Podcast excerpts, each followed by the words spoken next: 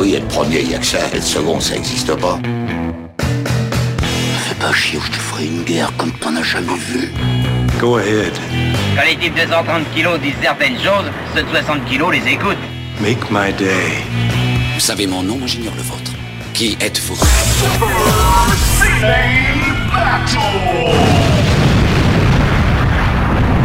Le second, c'est un con. Super Ciné Battle, c'est le podcast où nous établissons le classement ultime du cinéma. Nous prenons vos listes que vous nous adressez pour les classer du meilleur au pire afin d'obtenir la liste ultime. Mon compagnon d'armes, le troublion de l'internet, l'ineffable Stéphane Boulet, alias Plugin Baby est avec moi. Hello papa, comment vas-tu? Hello tout le monde, bonjour Daniel. Bah écoute, moi ça, va bien, ça va bien. Je, je survécu à la rentrée, donc tu vois, c'est le principal. Ah, Ça va, ça s'est bien passé? Oui, oui, ça s'est bien passé, euh, malgré euh, les, aléas euh, habituels de l'administration, les choses qui changent littéralement de la veille pour le lendemain, mais bon, on s'adapte. Combien de parents d'élèves as-tu menacé physiquement? Plus que je ne saurais dire. C'est bien, tu parles sans langue de bois, c'est- pour ça qu'on t'aime. bon, alors, on est en rendez-vous pour cet épisode 11, donc. On vous remercie encore de participer autant. J'ai, je recevais des listes jusqu'au Japon. Euh, J'étais au Japon et je recevais encore des listes et tout. c'est, à chaque fois, c'est, c'est, ça fait toujours plaisir. Même Pas si de repos dites, pour les oh, braves. oui, même si vous dites euh, American Historics, franchement, quand même, euh, c'était trop de la, c'est trop ma cam et tout. C'est pas grave. euh, on vous aime. On vous aime quand même. voilà. Est-ce que tu, tu sais- comment comment nous envoyer des listes hein? Est-ce que tu le sais? Eh ben écoute, je crois, je crois savoir qu'il faudrait envoyer une sorte de, de courrier électronique vers une boîte supercinébattle euh, euh, euh, gmail.com. Voilà pour. Et alors, pour être plus précis, on fait trois films par liste, un titre si vous voulez euh, nous donner une thématique. Et euh, bon, il faut savoir qu'on a un stock de plus de 1000 listes. On doit avoir, euh, ouais, on doit avoir, hum, ouais, on doit, 700 on doit avoir 700 listes sur les années 90. Mais en même temps, je, je les, hum, je les feuilletais et je me disais putain, il manque, ça manque de cinéma français en fait. Et euh, ça, me- ça me pose un petit souci parce que euh, on va faire aussi, on fait aussi du cinéma français. Donc si vous avez des films français qu'on n'a pas évoqués et qui ne soient pas La Cité de la Peur, Indice. et qui ne soient- voilà, euh, allez-y si vous avez un truc qui vous tient à cœur, n'hésitez pas. Donc en tout cas, merci beaucoup les gars. N'oubliez pas s'il y a doublon, on les zappe, c'est pas pas de souci. Et comme vous le savez, on couvre toujours la période entre 1990 à 99. C'est ça. Sans plus attendre, on va juste faire un tout petit point sur la liste. Tu l'as sous les yeux, j'espère. Eh ben évidemment, je, je ne sors jamais sans ma liste. Et quel est le premier film? Eh ben Pulp Fiction, Quentin Tarantino. Suivi de Fargo, a amplement mérité. Voilà, suivi de Truman Show. Iron Giant, que beaucoup de gens ont euh, nous ont écrit pour nous dire qu'ils Oui, ont découvert Ouais, le film. tout à fait, tout à fait. Et ça me fait vraiment, euh, ça me touche parce que c'est quand même pour moi un grand classique. Donc et après, juste derrière, on a Le Silence des agneaux, Le sixième sens, Porco Rosso. Extraordinaire film. LA Confidential qui est arrivé quand même très très haut. Ouais, très très haut. Et d'ailleurs, il, est- il est, il est repassé euh, il y, a, il y a quelques jours sur Arte, donc euh, pas mal de gens ont pu le, le voir ou le revoir. Et euh, toujours un très grand plaisir à, à revoir ce film, quoi. Reservoir Dogs et Mononoke Hime. Tout à fait. Et on peut le dire presque au milieu du classement, il y a Piège à Hong Kong et aussi Les ailes de l'enfer. Les ailes de l'enfer, exactement. Genre, il est presque toujours au milieu, et donc Les ailes de l'enfer, qui est un film important pour nous. Exactement. Enfin, Con Air. Et, euh, et, et alors, tout en bas de la liste, tu disais euh, repasser sur Arte, mais qui a quelques temps est repassé aussi Oui, La vrai. ligne verte. La ligne verte. donc, si vous voulez vous faire le cinéma de l'horreur, c'était aussi possible. Et donc, les, nos- les cinq plus mauvais films de notre liste sont Double Dragon, Godzilla, Le jour et la nuit de Bernard-Henri Lévy. Wild Wild West, De... de- on s'en fout. avec Will Smith. Euh, et euh, oui, avec Will Smith et la ligne verte. Eh oui, euh, voilà. Mais bon, c'est mérité. Et oui, voilà, la liste est comme ça, elle est inébranlable. Oui, c'est la vérité. La Et, vérité. et- et surtout, Simplement. surtout cette liste, elle est comme Alain Delon, elle est inattaquable. Est-il, c'est ça, est inattaquable. C'est une punchline qui était dans le dans l'épisode avec le jour et la nuit. Je- Voilà, que- vous allez savoir si vous avez loupé ça. Voilà. Donc, euh, sans plus attendre, on va se lancer. Et alors, écoute, euh, je t'ai dit que j'étais chaud pour faire euh, des films français, donc on va en faire un petit peu. Et c'est quelqu'un qui m'envoie une, qui s'appelle Arnaud Arnaud Sora. Merci Arnaud déjà pour ta liste. Et merci Arnaud. Et il nous envoie une liste qui s'appelle la liste Shabadabada, Shabadabada. et c'est une liste composée que de films avec Alain Chabat. Shabadabada, Shabada. Putain, qu'il est con. Et, Très bon choix de, de titre. Très bon choix. Et le premier film de sa liste, c'est Didier de Alain Chabat. On Voilà. peut pas faire un film plus Alain Chabat. Plus Alain que- Chabat que, que que Didier. Didier. Et donc Didier, c'est l'histoire d'un chien qui euh, se transforme en, en homme, sauf qu'il reste un chien dans son fort intérieur. Donc euh, c'est Alain Chabat en fait qui joue le chien de Jean-Pierre Bacry. Voilà le pitch. Et, et, et ça, c'est toute une série de scènes cocasses où il sent le cul des filles. Voilà Euh, où, où voilà. Il, bah, il, il joue le chien, il, il déchire des, des coussins, il fait le fou. euh, voilà quoi, c'est euh, c'est le, le, le ressort euh, le ressort principal du, euh, du film. Ouais.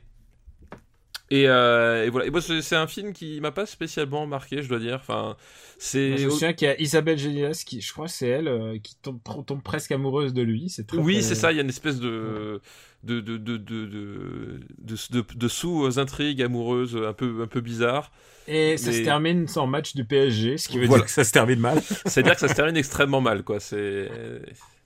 C'est un peu son film solo, esprit canal de l'époque. Oui, voilà. Mais c'est un a- film qui, qui, est jamais vraiment à la hauteur de son pitch. Enfin, c'est-à-dire que le, le pitch est intrigant et marrant, mais en fait, bon, c'est.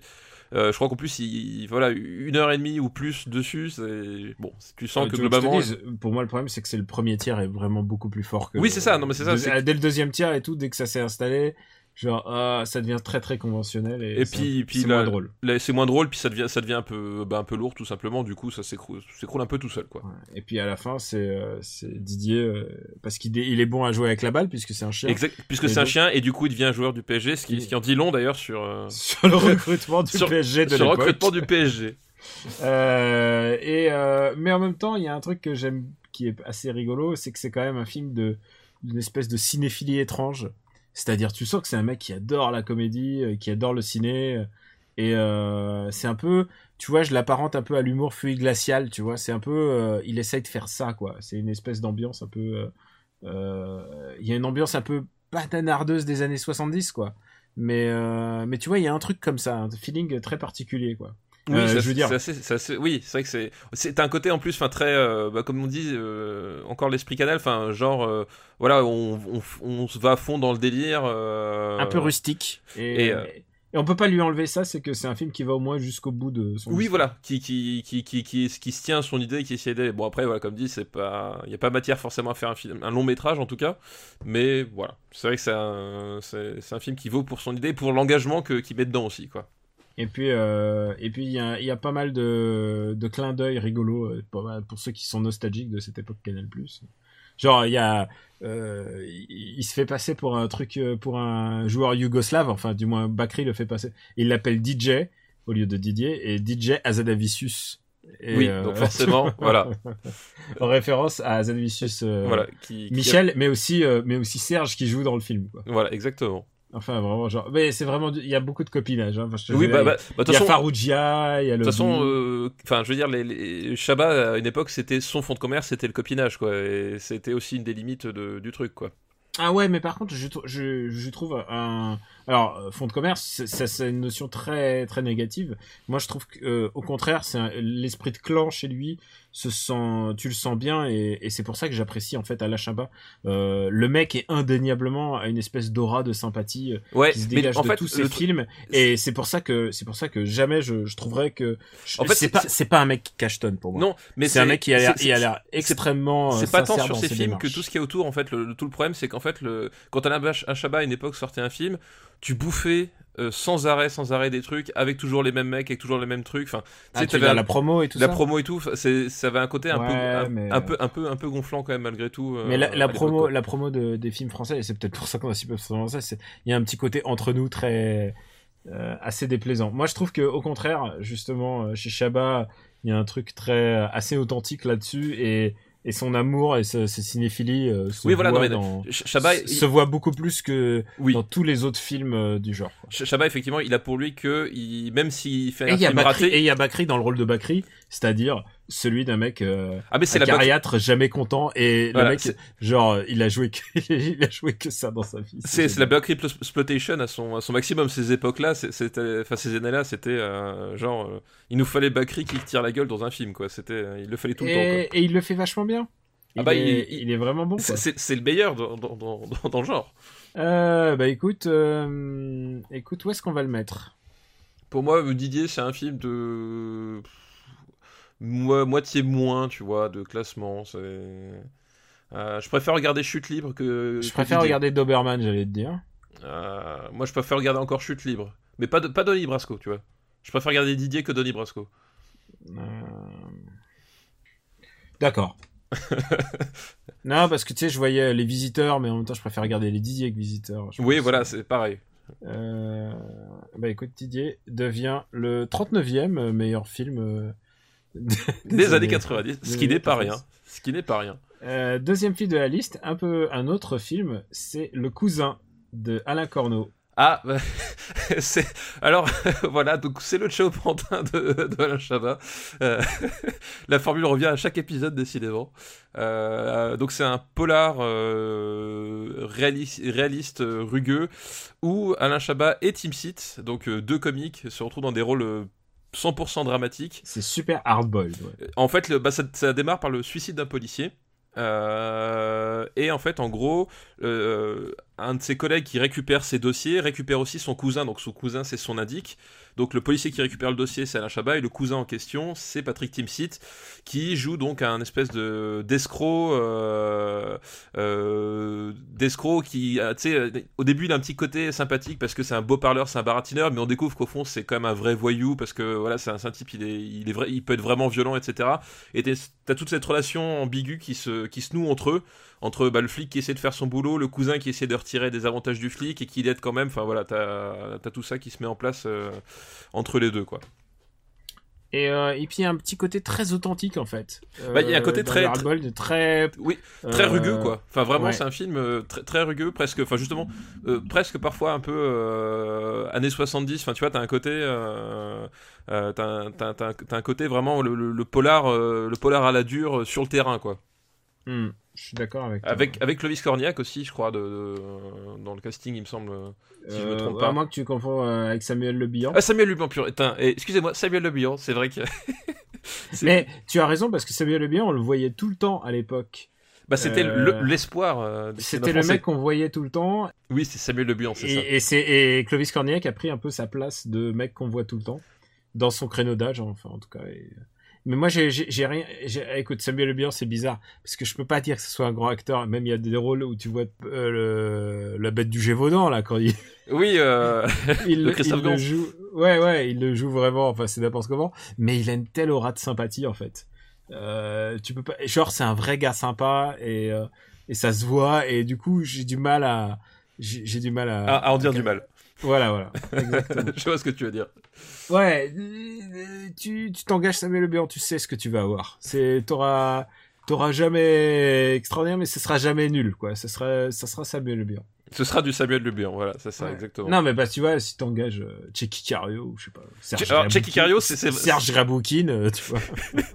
Chikaro, ça peut vraiment être. euh, peut partir dans tous les sens, hein. Là, euh, c'est. On va peut-être avoir du Checky Cario, méfie-toi. Ah Mais euh, j'aime bien Checky Cario, moi, dans le fond, tu sais. Euh, bah oui, mais moi j'aime sa puissance nanardeuse. hein, Mais bon. Euh, bah où est-ce qu'on va mettre le cousin? Euh, le cousin, le cousin, le cousin, c'est un, c'est un film. Compliqué. Ouais, c'est- pas mal, c'est pas. Enfin, c'est- loin des, des meilleurs Alain Corneau. Enfin, je veux dire, euh, on est Alain- alors, je veux dire, je, euh, disclaimer, Alain Corneau a réalisé un de mes films préférés de tous les temps. La euh, série noire, par hasard? Non. Ah, lequel, du coup? Ah ben si je le dis, euh, Ah, on l'a bah, eu, on l'a eu dans une liste et euh, je compte bien le, je compte bien le faire. D'accord, ok, bah alors pas de souci. Alors garde-le, garde-le. Voilà, c'est un de mes meilleurs, c'est un de mes films préférés de tous les temps. Alors garde-le pour toi. le moment. Euh, Ouais, mais je suis en train de regarder. Euh, je le mets. Le cousin, tu vois. euh, Par rapport à Doberman, tu vois, dans, dans genre Non, je polar préfère- français. Je préfère regarder Doberman, mais parce que c'est plus, c'est plus que j'aime quoi. Oui, je, je vois ce que tu veux dire. Il y a un peu de ça. Et, et je- mais, mais en même temps, c'est un film. Tu vois, je vois Denis Brasco. Ah, mais c'est mieux Euh, que Donnie Brasco. Enfin, ouais, c'est je- mieux que Denis. Brasco. genre- Et je trouve ça tout. mieux que Chute Libre.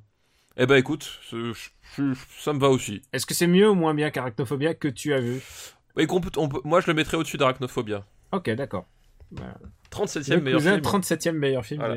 Exactement. Et puis alors, le dernier film de sa liste, C'est évidemment La Cité de la Peur d'Alain Berberian. Voilà, évidemment, la Cité de la Peur, donc euh, le, le groupe de, des nuls euh, qui sort de, de la télé pour, euh, pour le cinéma, euh, avec un. Disons un que c'est leur, leur film, puisqu'ils ont- c'est le leur film, c'est leur comédie ultime. euh, Ils en ont fait qu'un, et donc ça, ça lui donne en plus une côté. C'est le film que tu ne peux pas regarder avec des gens qui connaissent le film parce qu'ils te disent toutes les répliques euh, une seconde avant qu'elles apparaissent à l'écran et du coup ça gonfle très vite les gens qui Ouais. n'ont jamais vu le film. Euh, Figure-toi que je l'ai pas vu en salle à sa sortie, mais par contre je l'ai vu le jour de mon bac. Et j'étais tellement stressé que j'ai pas imprimé toutes les blagues. T'étais stressé le jour du bac, c'est- c'était pas du tout mon état. Donc ouais, et puis il y a toujours ce mystère O D I. L. Je comprends pas. Lido, un- une danseuse peut-être. voilà, donc voilà, c'était de la peur, bah je suis. Voilà, ça c'est un exemple, c'est qu'on peut pas se retenir de. Voilà, on peut pas se retenir de, de, de- de dire les. Moi, je suis ultra client. La Cité de la Peur, je l'ai vu, je sais pas combien de fois. Euh, le, Gérard Darmon qui, qui, qui fait la karaoke avec euh, avec Chabat.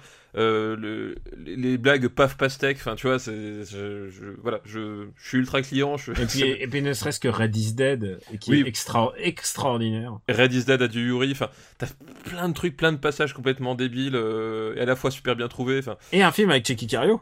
oui, et un film avec Checky Cario, c'est vrai.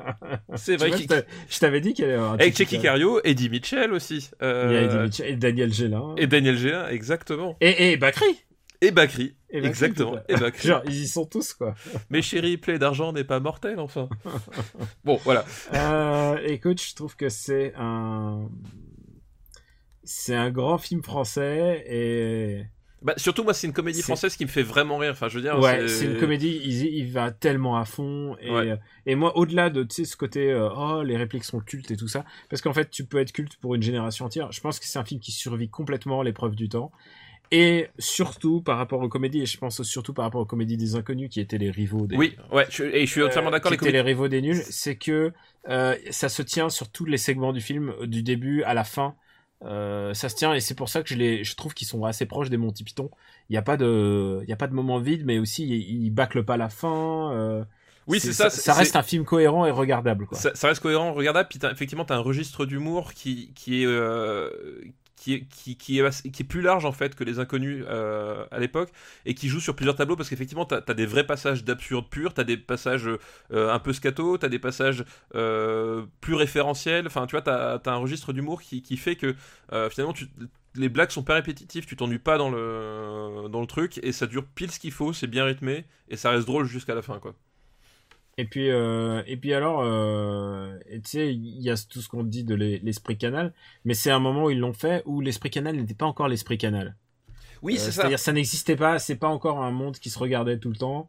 C'est, euh, ils étaient, et du coup, c'est, c'est justement ce film qui a un peu forgé un peu cette image. Bah, bah, faut dire aussi que enfin les, les nuls quand c'était arrivé à la télé, enfin c'était les, les mecs ils avaient foutu un grand coup de pied dans la fourmilière etc. Et, euh, et là c'est la ça commence à être la justement la, la fin de de leur de leur époque de, de domination et justement la standardisation de l'esprit canal euh, qui était devenu après l'esprit coke tout simplement euh, par la suite quoi. C'est- enfin, c'est ce qu'on dit. Hein. Ouais, je te nous- rappelle que Ne nous Deniso, engageons pas. d'abord moi j'y étais pas, et Deniso a dit, moi j'ai jamais vu passer une seule, euh, un seul joint de. de toute ma carrière à Canal+. non mais sérieux, il a dit qu'il avait rien vu, genre, non mais sans déconner quoi. Ah mais tu sais entre ceux qui, qui ne voient pas et ceux qui ne veulent pas voir, hein. Évidemment, tu préfères, tu veux pas être déçu. C'est ça. Euh, écoute, euh, la Cité de la Peur, je le vois quand même très très haut dans mon. Oui, moi aussi je le vois très très haut. Et Et, je le euh, préfère largement à, à- je le préfère à Bernie. Je préfère à Bernie. Je regarde les autres comédies, mais on n'a pas beaucoup. Pas beaucoup de comédies. Bah, je, je préfère la Section Hero quand même, euh, quand même euh, dans le genre comédie. euh, en plus comédie policière. Je préfère comme la Section Hero que la Cité de la peur quoi. Bah écoute, si, si on le met juste au-dessous de la Station Hero. Eh ben écoute, moi je pense que voilà, il faut un choix ballsy et c'est ce choix là que nous faisons. Voilà. Donc la Cité de la Peur est très très bien classée quand Et même. Puisque- A- Alain Chabat qui débarque à la 12e place. Alors c'est un film d'Alain 90. Berberian, hein, Oui. précisons. Mais euh, enfin, comme c'est Je pense, que Chabat. Ber- je pense que Alain Berberian a dû être euh, un pilote automatique hein, là-dedans. Oui, je pense que Alain Berberian, tu regardes un peu la suite de sa carrière, tu vois que globalement, effectivement, c'est pas forcément sur lui que tout reposait. C'était Euh, pas des films très personnels, on va dire. Non, c'est ça. Je...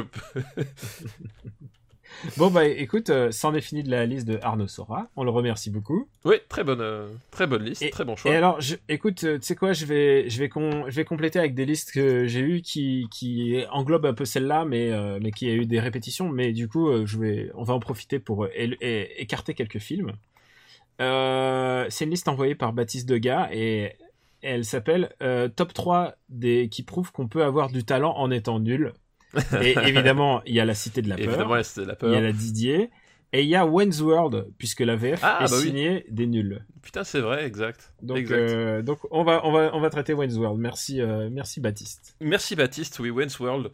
Euh, bah c'est la, c'est la révélation en tout cas en France, parce que je connais pas bien sa, sa carrière aux États-Unis, mais en tout cas en France, de Mac Mike Myers à l'époque. Euh, pas le tueur d'Halloween, hein, le, le comique avec les cheveux longs et la casquette. Et, euh, et c'est, c'est un film. euh, moi, c'est un film qui me parle beaucoup parce que euh, c'est l'histoire de deux débiles légers, hein, n'ayons pas peur les mots, C'est un peu, peu l'histoire de nos vies. qui en fait animent une émission musicale de la passion dans leur cave. C'est un peu une espèce d'ancêtre de Super Ciné Battle, euh, sauf avec des débiles légers. Alors que nous, nous sommes des, des personnes très bien, très cultivées et euh, fort intelligentes, n'est-ce pas? C'est la, la principale Ouais, eux ils, différence. eux, ils sont un peu concons. Eux, ils sont un peu concons et qui, euh, bah, qui vivent de, de leur passion pour le, pour le rock'n'roll en fait. Et du coup, ça, quand t'es un gosse des années 90, euh, surtout début des années 90 où c'était la, la, la déferlante grunge après la déferlante trash, bah c'est un truc qui forcément moi qui me parlait énormément quoi. Et c'est un film que, bah, que j'aime beaucoup, euh, justement pour ça, pour ce- cette proximité qu'il y avait et puis pour cet univers euh, déjanté. Enfin, la scène culte euh, de Bohemian Rhapsody dans la bagnole avec tout le monde qui fait du headbanging à l'époque où j'avais des cheveux longs, enfin c'était un incontournable aussi, tu vois. Oui, c'est vrai que c'est vrai que c'est un truc qui nous marque. En plus, il y avait, il y avait tout un sorte de, parce que faut dire un peu, le film s'organisait un peu comme si c'était des sketchs un peu. Oui, t'as t'as ce euh, côté- ce côté-là, effectivement. Et du euh. coup, c'était facile à répéter, et c'est pour ça que c'est devenu un peu le film d'une génération. C'est qu'on vraiment, Et puis il y avait Tia euh, Carrère aussi. Ouais, et puis euh, et puis et puis c'était adapté du Saturday Night Live, euh, des personnages qui étaient dans le Saturday Night Live de Mike Myers justement. Voilà, oui, il y avait. Tia Carrère, merci de le souligner. Oui, bah oui, il y avait Tia Carrère, c'était quand même un. et il un- y avait Lara Flynn Boyle aussi. Aussi, exactement. Voilà. Exactement. Écoute, j'ai des bons souvenirs de ce film. On parle de la VF. Bon, Bah, moi, c'est un film que j'ai beaucoup vu en VF, forcément, parce c'est que. la complexité. De... Ah non, moi j'ai jamais vu en VF. Bah, moi, je. C'est- enfin, le si, j'ai vu, j'ai vu un tout petit peu, mais mais le truc c'est que bah, c'est la complexité de faire des de la VF sur un film de sur un film d'humour aussi typé en plus. C'est Oui, bah, vraiment. Bah pour, euh, moi, pour moi, ça a longtemps été euh, Wayne's World, méga tough, excellent. Enfin, avant que je le vois en VO, ça a toujours été ça pour moi, tu vois. Donc, effectivement, la VF, euh, ça elle m'a beaucoup transpercé, on va dire. Elle a beaucoup Euh, habité.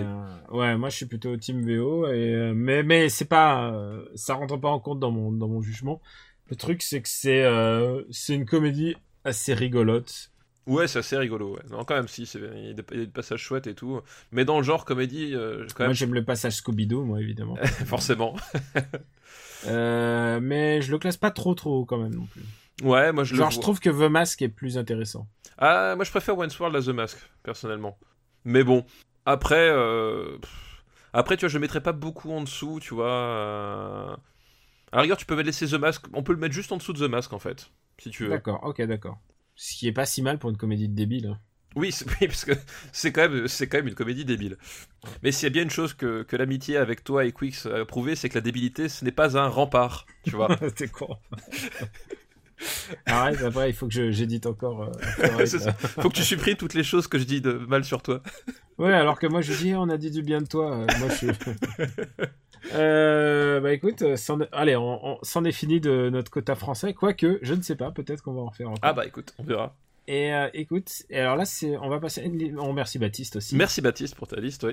Et euh, on va passer à une liste qui, m'a, qui a été envoyée par un camarade Iggy d'Angleterre. Merci Et, Iggy euh, pour qui ta avait liste. participé à l'é- l'épisode 0.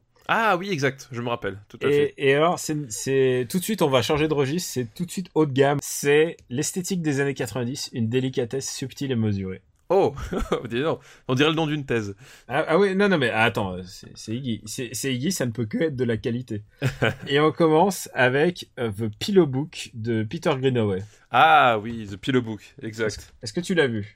Oui, je l'ai vu. Ah, Euh, cool. Je l'ai vu, je l'ai vu. C'est, euh, par contre, je me rappelle même plus du. Je me rappelle en fait de The Pillow Book. Moi, ce qui avait marqué, euh, c'était euh, pas tant le l'histoire ou quoi que ce soit. C'était, c'était vraiment. J'étais fasciné par les les, les, les images, enfin la, la, Ah, la façon. beau, hein. La façon de, de, de, de filmer, euh, bah c'est de filmer ses corps parce qu'en fait c'est ça le, le, le, le grand truc du film, c'est que ça, ça filme des, des, des corps calligraphiés et euh, toute la toute la sensualité et le rapport à aussi eh ben, à, l'art et et au cérébral. Enfin il y a un côté euh, il y a un côté une façon de filmer ça qui qui fonctionne vraiment euh, qui vraiment est bien vraiment sensuel. C'est Ouais. un film de Peter Greenaway, Greenaway et le alors tu sais d'habitude je dis toujours cette phrase genre il a il a rien fait depuis. Je peux jamais dire ça parce qu'à chaque fois il y a des gens qui me disent oh là là. Non, faut vérifier. c'est son film le plus marquant, ça c'est sûr. oui ouais, ouais effectivement c'est enfin c'est celui que qu'on qu'on ressort et je pense qu'on continuera de ressortir euh, par la suite quoi Hmm. Et il y a vraiment euh, une notion de bah c'est très charnel tout ça. En fait, ça se déroule sur plusieurs époques. Et, euh, et, et euh, voilà, et donc c'est quelqu'un, euh, comment dire, il, euh, il écrit, il fait de sa vie l'écriture, la calligraphie, et, elle a, et, et il mélange en fait les amants, les amants, la calligraphie. Il y a vraiment, c'est un très très beau film. Quoi. ouais ouais un- ah, effectivement c'est un un très beau- c'est vraiment ça c'est un film c'est un, film, torturé. Et un film torturé, c'est adapté très librement de Seishonagon, euh, c'est un des chefs-d'œuvre de la littérature japonaise. C'est aussi un des premiers livres de la littérature euh, japonaise euh, connue. Quoi. C'est un livre qui, qui date d'il y a plus de 1000 1000 ans. Et ce qui était des anecdotes de cours, tu vois, c'était Mhm. de... Elle était elle-même dame de compagnie de l'impératrice, en fait. d'accord je vois C'est pas un récit concret, euh, c'est-à-dire c'est plein de moments de oui vie. c'est ça oui c'est Ça ça c'est raconte des moments de vie. Dans, dans- dans mon souvenir, c'est Ouais. très, euh, effectivement, c'est très, enfin, le, ce qui est raconté, c'est très diffus en fait. euh, dans Mm. le, euh, ça- D'ailleurs, le, le film est traité en livre. Il y a des moments, c'est des chapitrages en forme de livre. C'est une manière très charnelle de faire de la littérature au cinéma. ouais, Et je, c'est pour ça que j'adore ce film. Enfin, j'adore ce film.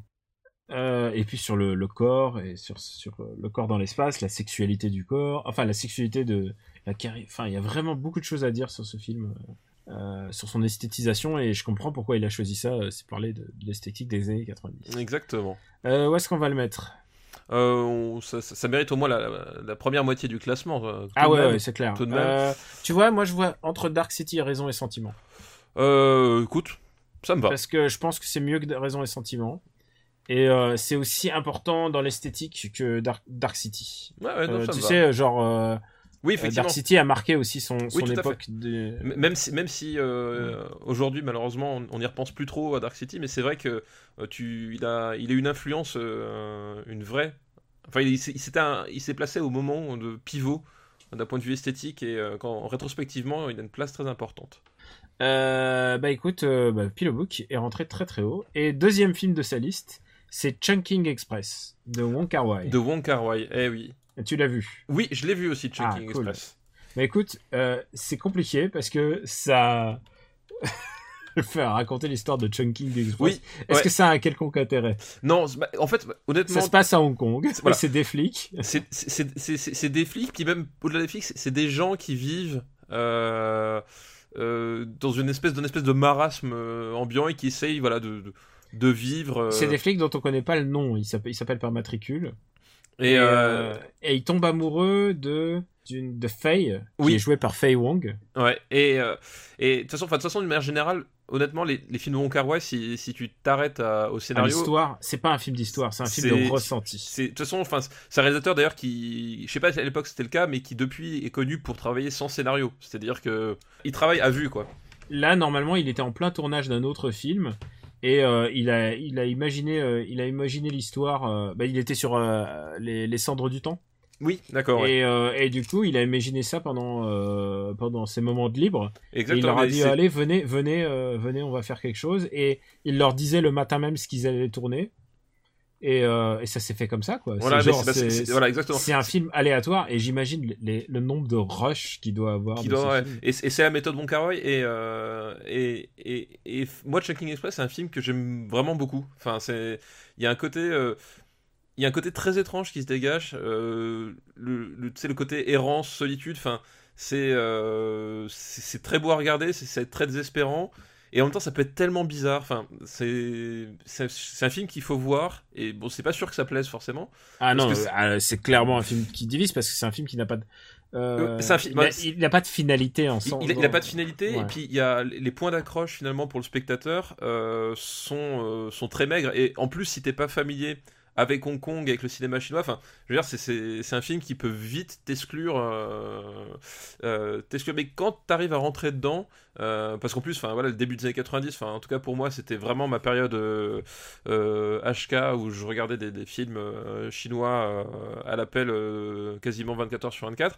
C'est un, un regard qui est vraiment, vraiment intéressant sur euh, sur cette ville et sur les gens qui vivent cette espèce de, de, de d'îlot, tu sais, accroché, surpeuplé, euh, et tout le temps en mouvement. Enfin, il y a un côté, euh, il y a un côté là, bah, je, je vais, alors je, je le fais pas souvent, mais je vais, je vais citer du Alain Souchon. Mais tu vois, enfin moi je suis pour citer du Alain Souchon. Ah mais voilà, Alain Souchon j'aime beaucoup, c'est attention révélation, mais c'est vraiment la fourmilière pour ceux qui connaissent la chanson d'Alain Souchon. Tu retrouves vraiment ça en fait, ce côté-là dans, dans Checking Express quoi. Un peu l'anonymat dans une grande ville. Euh, voilà, exactement. Je vois ce que tu veux dire. Euh, écoute, moi je pense que c'est pas le meilleur film de Wong Kar Wai, mais c'est clairement un où tu vois clairement son, son style se former euh, ah, pour moi, devant tes yeux. Quoi. Pour moi, je, je sais pas si c'est je pense pas que ça être mon préféré non plus, mais c'est oh non, dans, dans, dans le top pour moi parce que c'est c'est là finalement parce qu'après ce que je trouve c'est qu'il il a réussi à enfin il a réussi non, justement, je trouve qu'il s'est perdu justement dans ses propres errances de son style. Et le Chucking Express, je trouve que c'est le moment où ça fonctionne encore vraiment. Ah non, il est encore super frais là. Euh, vraiment super bien quoi.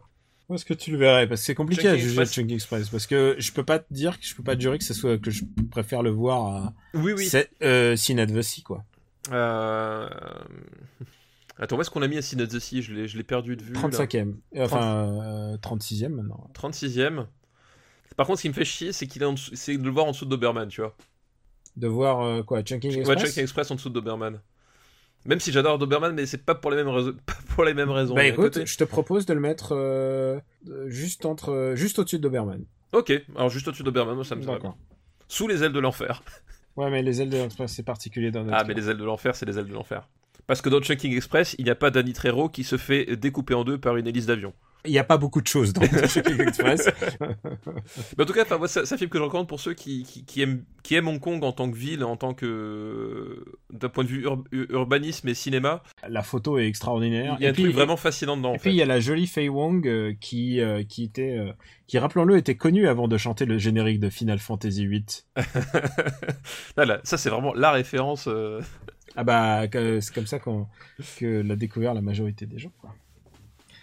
Euh, enfin, en tout cas en Occident. Euh, bah écoute, enfin en tout cas pour les gamers. oui, c'est ça en tout cas pour, pour ces gens-là. Alors, euh, écoute, bah, et il reste encore un film de, de la liste de Iggy qui est Bram Stoker's Dracula. Ah, Bram Stoker's Dracula. De Coppola. et on n'a pas, dire qu'on a fait, on n'a pas dit qu'on a fait beaucoup de Coppola. Voilà, et Coppola, alors moi c'est un film que je trouve très intéressant, euh, déjà parce que derrière ce film il y a un projet, c'est-à-dire que euh, au début des années 90, euh, les films de monstres ça n'intéresse personne. Et euh... ouais, il a, il a clairement remis le, le les vampires voilà. sur le l'échiquier, l'échiquier des vampires. Ça, ça n'intéresse personne. En, les en vampires, tant que film sérieux. Voilà, en tant que, film sérieux. Et derrière ce film, en fait, il voulait à la base euh, réaliser, euh, enfin pas réaliser, produire simplement, euh, en fait, toute une, une, une, série de films de, de remake en fait sur les films de monstres euh, classiques. Donc il devait y avoir le loup-garou, euh, Frankenstein, etc. Toutes les créatures classiques devaient être revisitées sous la houlette de Coppola. Et euh, c'est un projet qui a eu beaucoup de mal à monter. Enfin, de toute façon, c'est un peu l'histoire de Coppola de manière générale. C'est un type bourré de talent qui... et, et, personne voulait de ses films. Et du coup, en fait, euh, la seule façon de monter ce projet-là, c'était de réaliser le premier film. Donc, il s'est attaqué à la réalisation de, bah, de, de, Dracula, de, euh, de, de, de, sa version de Dracula, et qui donne un film euh, extrêmement baroque. Je crois que c'est vraiment le terme le ah, plus. C'est le, le baroque à son maximum. C'est baroque à son maximum. Enfin, c'est c'est très théâtral.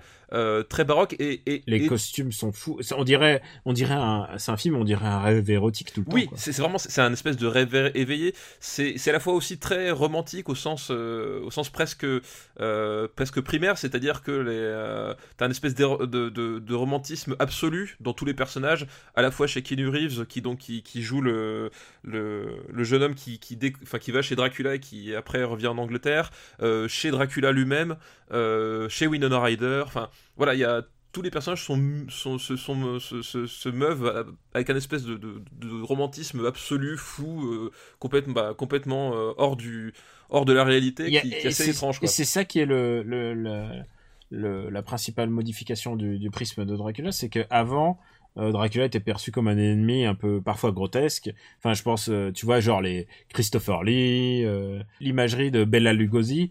Et là, tout d'un coup, ça devient super sensuel. Voilà, et, c'est marrant parce qu'il garde les deux aspects, c'est-à-dire que la transformation bestiale de, Dracula dans ce film-là, c'est une vraie bête, c'est-à-dire que c'est une espèce de bête immonde, euh, quand il y, a- des hectolitres de sang qui sont versés, et à la fois, effectivement, euh, quand il a les traits de Gary Oldman euh, jeune, c'est une créature extrêmement raffinée, extrêmement séductrice, extrêmement sensuelle, et t'as t'as sans arrêt ce jeu d'opposition euh, répulsion, att- attirance qui, qui tout le long du film, même dans la mise en scène, etc., et qui donne enfin ce, cette, nouvelle lecture du, du personnage qui est, qui est assez intéressante quoi. Il faut dire aussi de la manière dont ça a été fait. Alors, il faut que je dise un truc. Quand je suis sorti la première fois du film, euh, euh, c'était dans le début des années 90, donc c'était quoi, 92 Euh, 92, ouais, c'est ça, Je suis sorti de la salle, j'étais, j'étais perplexe, quoi. C'était pas un film pour Oui. moi. Ouais, c'est Euh, la personne que j'étais en 92, mais aujourd'hui, c'est un film que j'adore revoir. Ouais. Euh, la qualité de ses décors, la, le, la rudimentarité, la musique, La la, musique rudimentarité des, hum, des effets spéciaux. Ils auraient pu faire des effets en, en images de synthèse ou quoi que ce soit, et eux, ils sont essayés de faire ça au le plus euh, low-key possible. Et euh, tu sais, avec des effets de, Mhm. de caméra, de perse, de perse et des choses ou, comme ou ça. bien avec, avec, avec des, des, avec des- des, des des- décors. des effets de transparence euh, aussi à l'ancienne. Enfin, je pense aux scènes Ouais. du bateau, par exemple, euh, euh, qui sont, où tu vois vraiment. Enfin, et je pense que c'est assumé le, fait de le faire en, en transparence euh, à l'ancienne. Enfin, c'est limite dans un dans un bac à eau, tu vois. Enfin, mais mais c'est utilisé. c'est utilisé avec une photo, une photo, une photo aussi qui est très, qui est tout sauf naturelle. Enfin, c'est-à-dire que les rouges sont très contrastés quand l'utilisation du bleu aussi en, opposition qui, est très fort. Enfin, t'as un côté, voilà, bah baroque, tout simplement. On l'a Ouais, déjà ouais, dit. c'est- un film extraordinaire. C'est un projet esthétique aussi. Enfin, il Ouais. y a un côté euh, et c'est toute la démesure de Coppola justement dans cette mise en scène, dans ce dans ce projet-là. Euh, alors parfois c'est un film, il y a il y, a des- il y a des séquences qui fonctionnent, je trouve, moins bien que d'autres, mais t'as une telle envie de faire du évidemment, il est cinéma. un peu inégal, et, mais, mais tout le monde est dedans, ils ont l'air de tous jouer à fond. Il y a Monica, Be- eh, alors il y a Winona Ryder au sommet de sa beauté. Oui, c'est vrai qu'il y a Monica Il y a Mon- Bellucci en Monica Bellucci. Il y a Kenny Reeves au sommet de sa, Oui. son sex appeal. Il y a Ton- Et- Anton Hopkins le truc qui était pas gagné, c'était Gary Oldman, quoi, dans Ouais. le rôle de, de Dracula. de Dracula, parce qu'il a, il a un côté, euh, bah, tu verrais pas Gary Oldman. Tu- Enfin, le truc, c'est plutôt genre de prendre un Christopher Lee, et non, il a, il a, justement, il est allé au contraire de, Oui, il allait, ouais, tout à fait Ouais. au contraire. Et, euh, et c'est, enfin, c'est un film qui a pour le coup relancé le, la mode du vampire au cinéma. Et euh, tu après, tu en auras des, des tonnes euh, sur des variations différentes, mais c'est vraiment à partir de là que euh, ils ont recommencé à faire des films de vampires à partir du, de celui de, de Coppola, quoi. Et puis bon, euh, beaucoup de gens ont craché sur euh, Kenny Reeves, qu'on voit. Enfin, j'ai pas l'impression qu'on le voit tant que ça. Mais c'est vrai qu'il est pas très. C'est pas un très bon acteur, Kenny Reeves. Mais euh, Bah, il, il a assez, euh, comment dire, euh, bah, il joue l'anglais et il joue. Tu sais, il, il a un très très mauvais accent anglais. il, il joue l'anglais puis il joue la- l'anglais interloqué. Alors, Keanu Reeves interloqué, déjà, tu vois, c'est, t'imagines Ouais, la gamme de. c'est- pas. Tu sais quoi Je pense que c'est un mec qui donne énormément de lui et, et il a besoin de donner énormément de lui parce que son résultat est moins bon que les autres. Et ça se voit en fait. Ça, Oui, ça se ouais, voit. ouais. Et heureusement qu'il donne beaucoup de lui, euh, beaucoup de lui-même. Mais bon, le film repose pas Ouais. sur- que sur lui. Enfin, je veux dire, Oui, c'est- il, il- est qu'un pion euh, il- sur voilà, l'échiquier de sur Dracula. exactement. exactement. Euh, je- euh, le rôle de Winona Ryder est tout aussi important. Et même, même plus important, Ouais, le rôle de. Winona Ryder. Elle euh. joue Mina Harker. Ouais. Ouais, on va dire assez haut quand même. Ah oui, quand même, euh, Dracula, ouais, euh, quand même assez haut.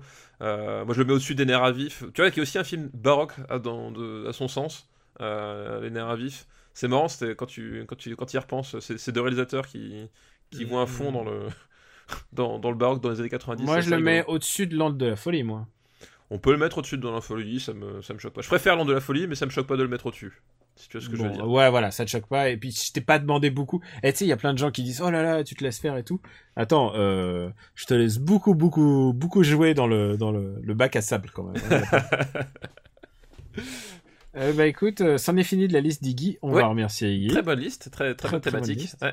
On va faire quelques films de vampires. Voilà, quand j'ai dit qu'elle avait une tétrachine dans les années 90, je pense que ça va se confirmer là. Ouais. Et alors écoute, alors c'est une liste qui nous a été envoyée par Widar. Et c'est Merci, une liste Widar. qui s'appelle Spectre, l'interprétation du vampire au cinéma durant les années 90. Ah et, je pense qu'il est assez large ce spectre. Voilà. Et le premier film est Entretien avec un vampire. Ah, voilà, Entretien avec un vampire.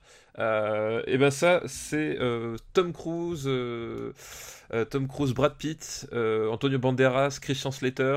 Enfin, un casting genre Putain, je, t'a- je- je 5 suis impressionné que tu arrives à me ressortir le casting comme ça dans l'ordre. Si, si, bah alors pour, c'est un film justement qui, qui, qui est important aussi dans le. Parce dans que le- parce qu'il faut que je, faut ré- je répète aux gens, toi tu prépares rien. Non, moi je prépare ouais. pas grand chose parce que euh, je suis un peu flemmard. Mais moi je prépare juste la liste. Mais toi tu prépares rien du tout. Je te prends toujours par surprise. Mais, je l'ai retenu parce que c'est un des, un des arguments, c'est-à-dire que après le, le choc Coppola, bah, Hollywood a commencé à produire des, des films de vampires un peu dans tous les sens, et Entretien avec un vampire, c'est euh, genre le film de vampire euh, 5 étoiles.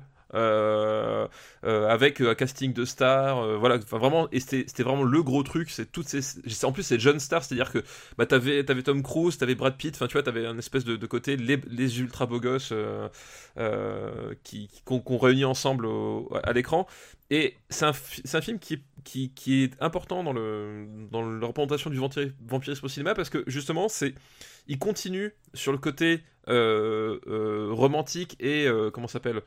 Et euh, sexy de, de, de, de- Coppola parce que voilà, avec, des très beaux acteurs, des acteurs très jeunes, et en même temps, euh, les vampires, euh, on nous les prend comme des créatures manipulatrices qui opèrent dans l'ombre, euh, comme des prédateurs, pas comme des bêtes. Enfin, tu vois, t'as un côté, t'as, t'as- t'as t'as encore un autre regard sur, sur la créature et qui va devenir finalement par la suite le regard dominant, c'est-à-dire la créature de, la nuit qui manipule le monde à, sa- à ses propres desseins, quoi. Euh, bah, que, ré- que répondre à tout ça? Voilà. Que répondre à tout ça? Il y a hum, il y a un truc que moi je trouve très important. Il est c'est un film très important dans la filmo de Tom Cruise puisque euh, c'est quand même un film où il est condamné à être vampire et donc éternellement beau. éternellement beau, éternellement jeune. éternellement jeune et ça en dit long sur cet acteur. Euh, et écoute, je trouve ça. Et en fait, c'est hum, c'est Anne Rice qui adapte son propre roman. Et euh, et, et c'est assez particulier. Donc du coup, elle savait vraiment ce qu'elle voulait. Et, et il semblerait que elle avait euh, elle avait pensé à Alain Delon au début dans le rôle de, dans le rôle de, de Tom Cruise, ce qui ce qui est le meilleur cadeau. Et à, à la Exactement, fois, ouais. Voilà. Euh, c'est un film qui a été taxé un peu d'homophobie. Euh, parce que tu sais, euh, bah, ils sont quand même, enfin, c'est quand Oui. même des, des prédateurs. C'est les temps- prédateurs, ils sont apprêtés, ils aiment le monde de la nuit. Euh, Ouais. T'avais tous les clichés, effectivement, qu'on. Enfin, en tout cas, tous les clichés qu'on mettait sur les homosexuels à cette époque-là. Euh, Mais en le revoyant, je... c'est plus les gens qui projetaient des clichés qu'ils imaginaient Oui. qu'une qu'une qu'une démarche du film qui. Parce que, enfin. C'est euh, pas, c'est pas, c'est pas un sous-texte évident. Tu peux le lire- oui, tu peux le lire, tu peux le lire, mais c'est comme lire l'homosexualité de Batman et Robin. C'est genre, non, c'était pas dans le texte, c'est toi qui te l'imagines. Ouais, et après, et après, il y a Schumacher qui t'aide, mais ça, c'est autre chose. Non, mais voilà, Mais- non, là, je pense que c'est plus effectivement une mauvaise projection que que euh, qu'une lecture inconsciente du même une lecture inconsciente du film. C'est, enfin, je pense que c'est vraiment c'est c'est hors de propos dans, dans, dans- ce cadre-là, quoi. Euh, c'est pas un film que je reverrai avec, euh, avec Bah, en fait- Euh, je, suis un peu dérangé par Kirsten Dunst. Oui, bah ouais, ouais. Mais en fait, moi, c'est- paradoxal parce que c'est un film important pour le vampirisme et, et bah, pour Tom Cruise et même pour Brad Pitt, etc. Mais j'ai toujours préféré regarder le le, le, le- le Coppola parce que y a le Coppola déborde tellement de d'idées en fait. Euh, Ouais. Tellement de trucs. Là, que- c'est quand même, c'est quand même beaucoup plus plan-plan. bah, c'est plus, appli- c'est plus appliqué, plus académique, ouais, plus voilà. académique. Et, et alors c'est réussi parce que ça reste un, Mm. un bon film. C'est réussi, c'est un, un bon film, mais il y a il manque peut-être cette espèce d'énergie que tu as chez, chez Coppola, cette espèce d'euphorie, enfin genre euh, euh, qui, fait que le, le Mais Coppola. rien que le il- flashback de Dracula est extraordinaire. Donc voilà, c'est pour ça que pour Euh, moi je préfère ouais. toujours le, le, le Dracula de Coppola parce que voilà, il y, y a un côté euh, j'ai envie de faire du cinéma, euh, rien à battre quoi. Hmm. Euh, donc ça va aller moins loin que Dracula, c'est Ça moins- Ah, Alors du coup, est-ce qu'on peut le mettre euh, on peut- Est-ce qu'on peut le mettre Hein, Je regarde. Euh, Je préfère regarder Face Off quand même. Tu préfères regarder Face Off? Ouais, après, je préfère regarder Face Off à beaucoup de choses, mais. mais. Euh... Face Off, donc le film que, que, tu, que tu voulais mettre. Ah, pardon, euh, Face Off. Euh... Merde, pourquoi j'ai dit Face Off Le Con Air? Ah oui, donc je, je me disais, c'est. Hmm. Ah, je trouve ça peut-être un peu injuste avec. euh, ouais, c'est... Ouais, c'est vrai que passer sous ça, sous Street Fighter, c'est un peu dur. c'est un peu dur, ouais. Euh... Euh, bah écoute, je vois les nerfs à vif, raison et sentiment. Ouais, je pense que ça peut être pas mal là-bas. Vers... Écoute, sous, sous raison et sentiment. Ouais. Entre les nerfs à vif et raison et sentiment, je pense que c'est la, la bonne place. Merde, les nerfs à vif descendent encore, tu t'en rends compte? Il va falloir changer. Ah ouais, les nerfs à vif, c'est un Scorsese mineur quand même. Euh, ça, je suis d'accord, ouais. Ouais, donc c'est pas un mauvais film, c'est pas ce que je dis, mais quand même, surtout dans les années 90, Bah, non, euh, Scorsese, surtout- ouais. il y a quand même moyen d'avoir d'autres discussions. Alors, le deuxième film de la liste, c'est Blade. Blade, euh, un vampire noir, ciel, mon mari, c'est possible. Euh, j'aime autant te dire, j'aime autant dire que Blade est un film très important. parce que pour plein de choses, pour moi, c'est le film qui a réamorcé euh, les super-héros au cinéma. Oui, c'est un peu, c'est un peu effectivement. euh, Parce que les gens disent X-Men, mais Blade était encore avant. Bah, surtout en Blade, c'était le bon argument pour eux parce que c'était bah, un personnage qui, est- qui, bah, qui, qui était pas aussi connu que les X-Men, qui avait pas l'aura, donc avec lequel ils pouvaient se dire, tenter quelque, enfin, tu vois, ils se dire, euh, bon, on essaie, on va voir si ça, la sauce prend ou pas, tu vois. Et, euh, et c'est un film, euh, donc bah, Wesley Snipes qui joue le diurnambule, donc euh, Blade qui, qui peut, qui est un, qui a, qui a la mi-vampire, mi-humain. Et qui en gros euh, lutte contre Steven Dorff qui à l'époque était aussi une, C'était la grande star. voilà, qui était la grande star, la valeur Qui était montante. promis à une grande carrière. Mais Voilà, bon, mais, mais finalement, elle, plouf. Elle s'est explosée. Ah, mais attends, mais il peut revenir, euh, Steven Dorff. Hein. Je veux Bah, dire, si, si Robert Downey Jr. est revenu de sa, de Oui, c'est sa vrai. carrière des années 90, je veux dire, n'importe qui peut revenir. Ou, Et donc, ou Matthew euh, McConaughey. Ou Matthew McConaughey. Ou Matthew McConaughey, ouais, ça c'est peut-être le comeback le plus, le plus hallucinant. C'est improbable. Si un jour on nous, C'est clair. vous avez dit ça. Et donc euh, voilà, Bill Blade, bah, qui, fait, qui, est aussi doué en arts martiaux et qui découpe les, vampires euh, avec son katana euh, dans des douches de sang. Peut-être pour moi la meilleure scène du film, ça reste quand même la scène du début dans la boîte de nuit. Où, euh, où Tracy Lord, donc actrice porno, euh, traîne un- une victime. D'ailleurs, pour les amateurs de The Shield, la victime, c'est euh, Curtis Lemansky, de, de personnage de The Shield. Sent anecdote. le film que t'as revu et t'as fait Ah, mais c'est lui. Oui, exactement. Oh. Et donc, elle, elle traîne une victime dans une boîte de nuit, et d'un seul coup, t'as as tout le monde qui lève les mains et qui, et qui, qui crie Bloodbath, Bloodbath, Bloodbath, et puis là, t'as bah, littéralement des, des douches de sang euh, qui, qui inondent le, le- le truc, et t'as le type qui, qui, se fait, qui se fait agresser par les, par les vampires avant que Blade vienne euh, bah, casser des culs à grands coups de latte. Et c'est pour moi la scène la plus réussie du film, quoi. Écoute, ouais. Et puis c'est Wesley Snipes à l'époque où il était encore, un- il avait encore de la. Bah où il avait pas fait de la tôle déjà.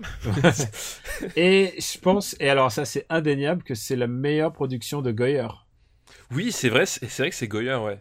Ouais, Mais genre. c'est- Mais c'est Goyer à l'époque. Enfin, Goyer à l'écriture. Il- À l'écriture.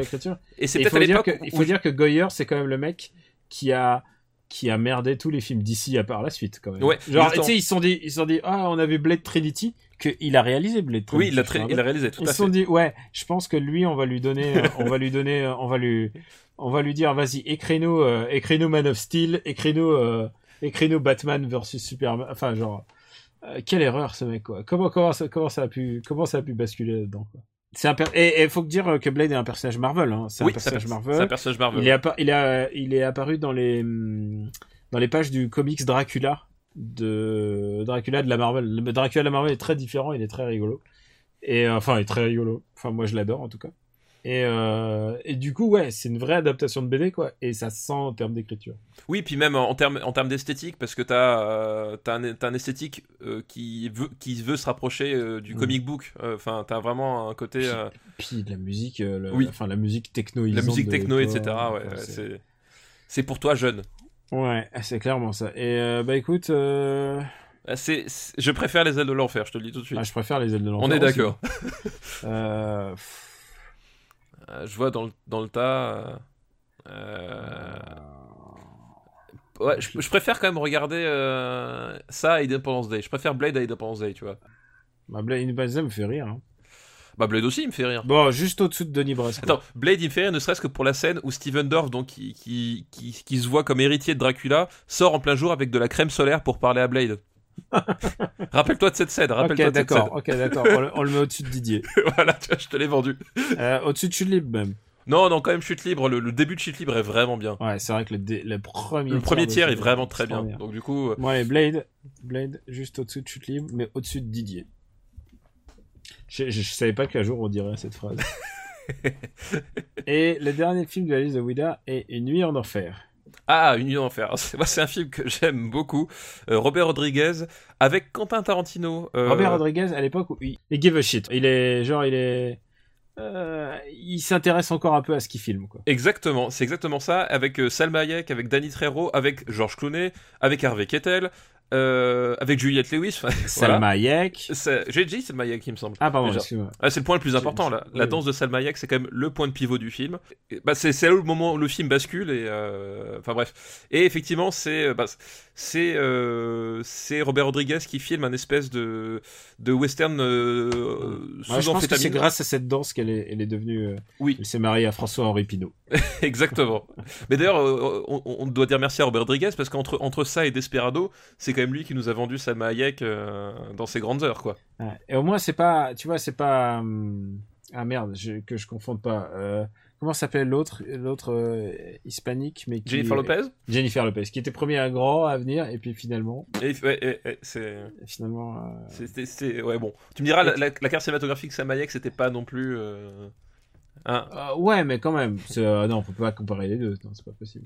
Mais ouais, moi, j'aime- moi j'aime beaucoup Une nuit en enfer. Enfin, c'est, c'est, c'est un film euh, qui part dans tous les sens. euh, c'est, un film absurde. C'est absurde, c'est, débile, si c'est super sais- violent. Si tu ne sais pas de quoi ça parle, tu vas être surpris. Voilà, c'est, mais Voilà, c'est, genre, voilà. le film bascule dans n'importe quoi. C'est ça en fait. Enfin, le, le point de départ, c'est les frères Gecko, donc Tarantino et George Clooney. Donc déjà, Quentin Tarantino, c'est le frère de George Clooney. Déjà, de, de base, le, pitch est, est assez osé. Mais c'est Quentin Tarantino qui joue son personnage Oui. euh, de la télé, tu vois. Voilà, exactement. Il Et- est en référence, il y parle de lui-même. Et ils sont est- et, voilà. et- et c'est des voyous et ils prennent en otage une famille, donc la famille d'Harvey Keitel, et fuient vers le Mexique.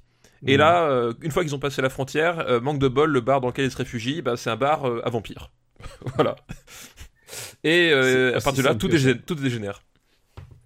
Et euh, ouais, c'est, ouais, ça part en vrille. Et puis, euh, bah, c'est un, un scénario de Tarantino en plus. Oui, c'est, oui, oui, c'est, il a écrit complètement, je sais, ou il a juste participé, je Ah sais non, plus je crois exactement. que je crois qu'il a écrit le. Ah, c'est, fort il a possible. écrit mais- complètement le script. Mais après, euh, après, tu sais. euh, Bah, en même temps, tu, t'as, Voilà. déjà, t'as, t'as tout le côté méta. Ouais, c'est un film, c'est un film de vampire qui sait ce que c'est que les vampires. Le film fait pas mal penser à la Horde sauvage aussi, par plein d'aspects.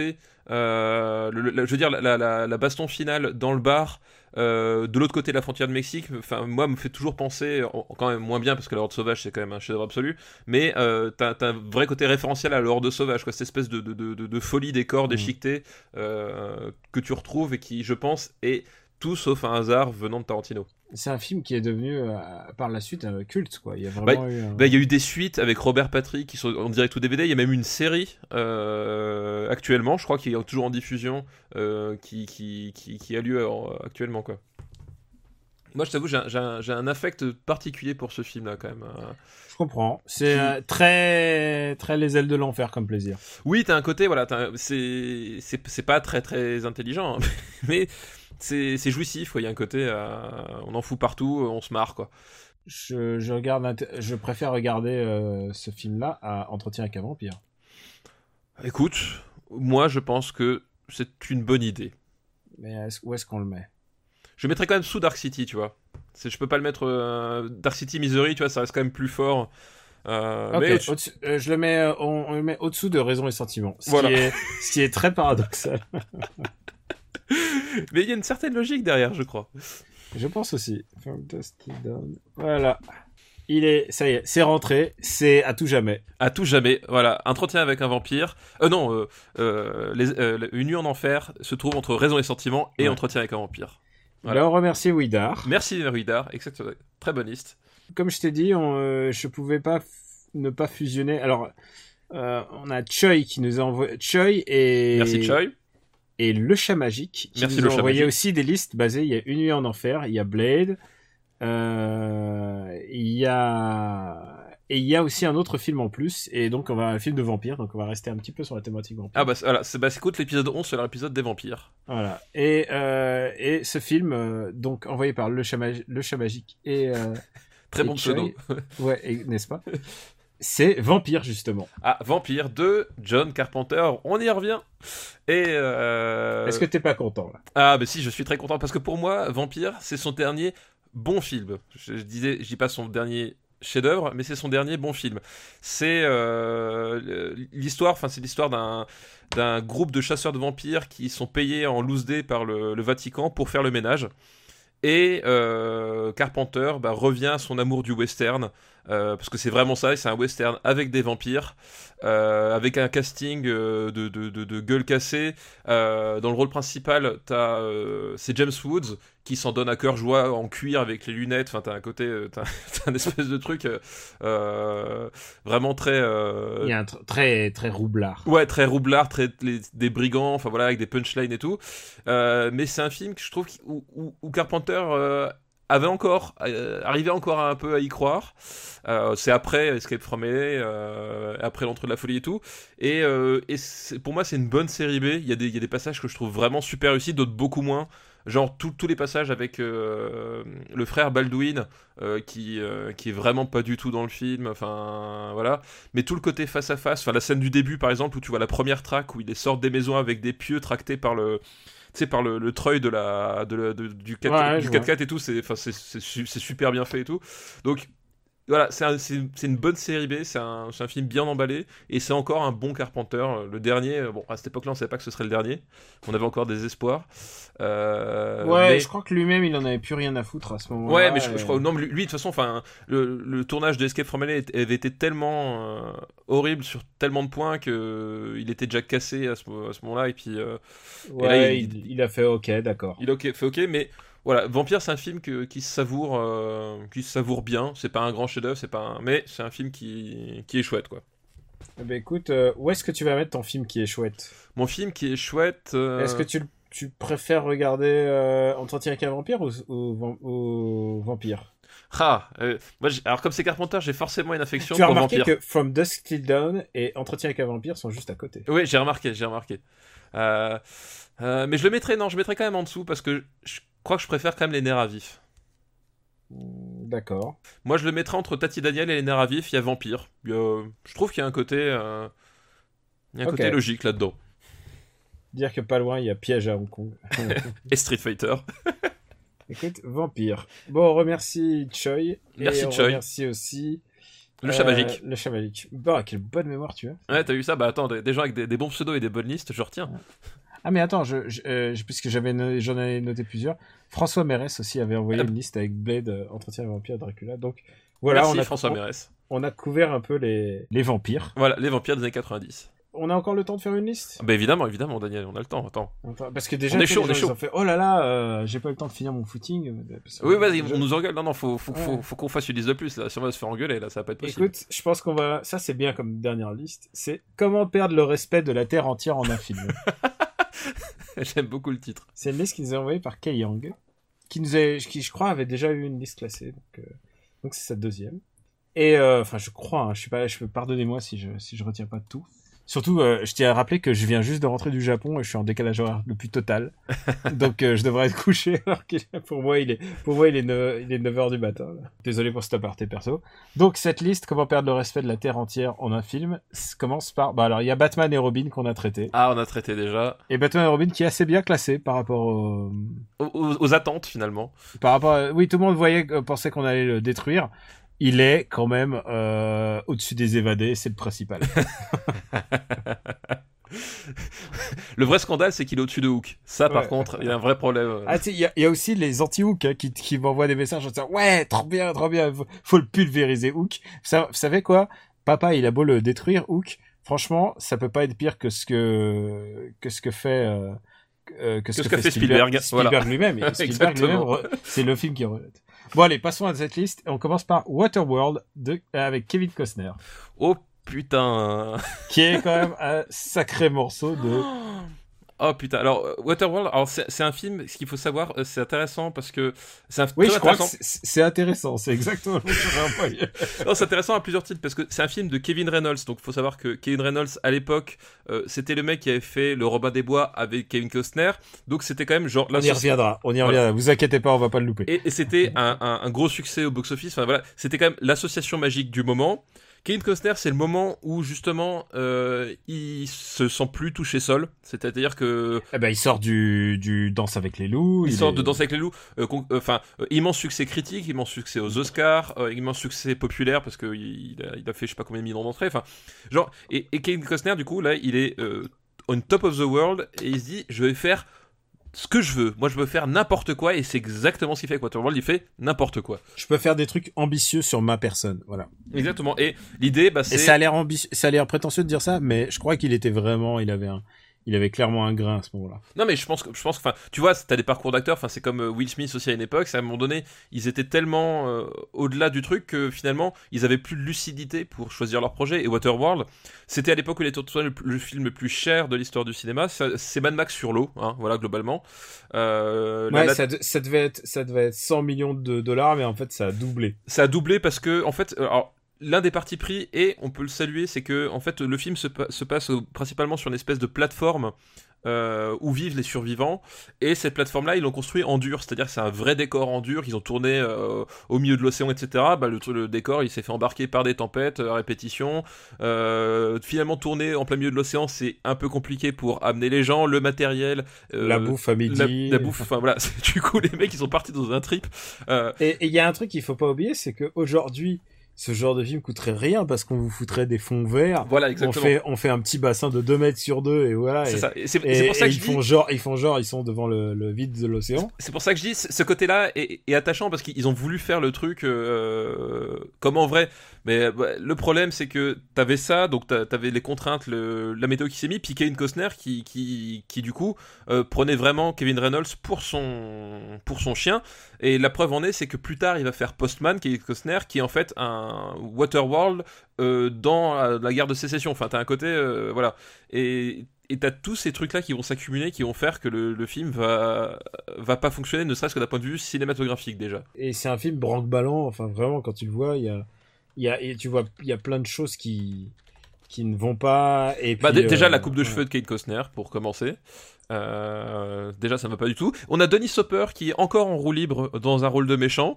Mais Euh, Denis Hopper, lui, il est content. C'était un acteur qui était content de toucher son chèque. Ah bah oui je pense mais tu, tu le vois il est bah, attends, après son rôle de, de dans, dans de Koopa dans, dans Super Mario. dans Super Mario. C'est ça.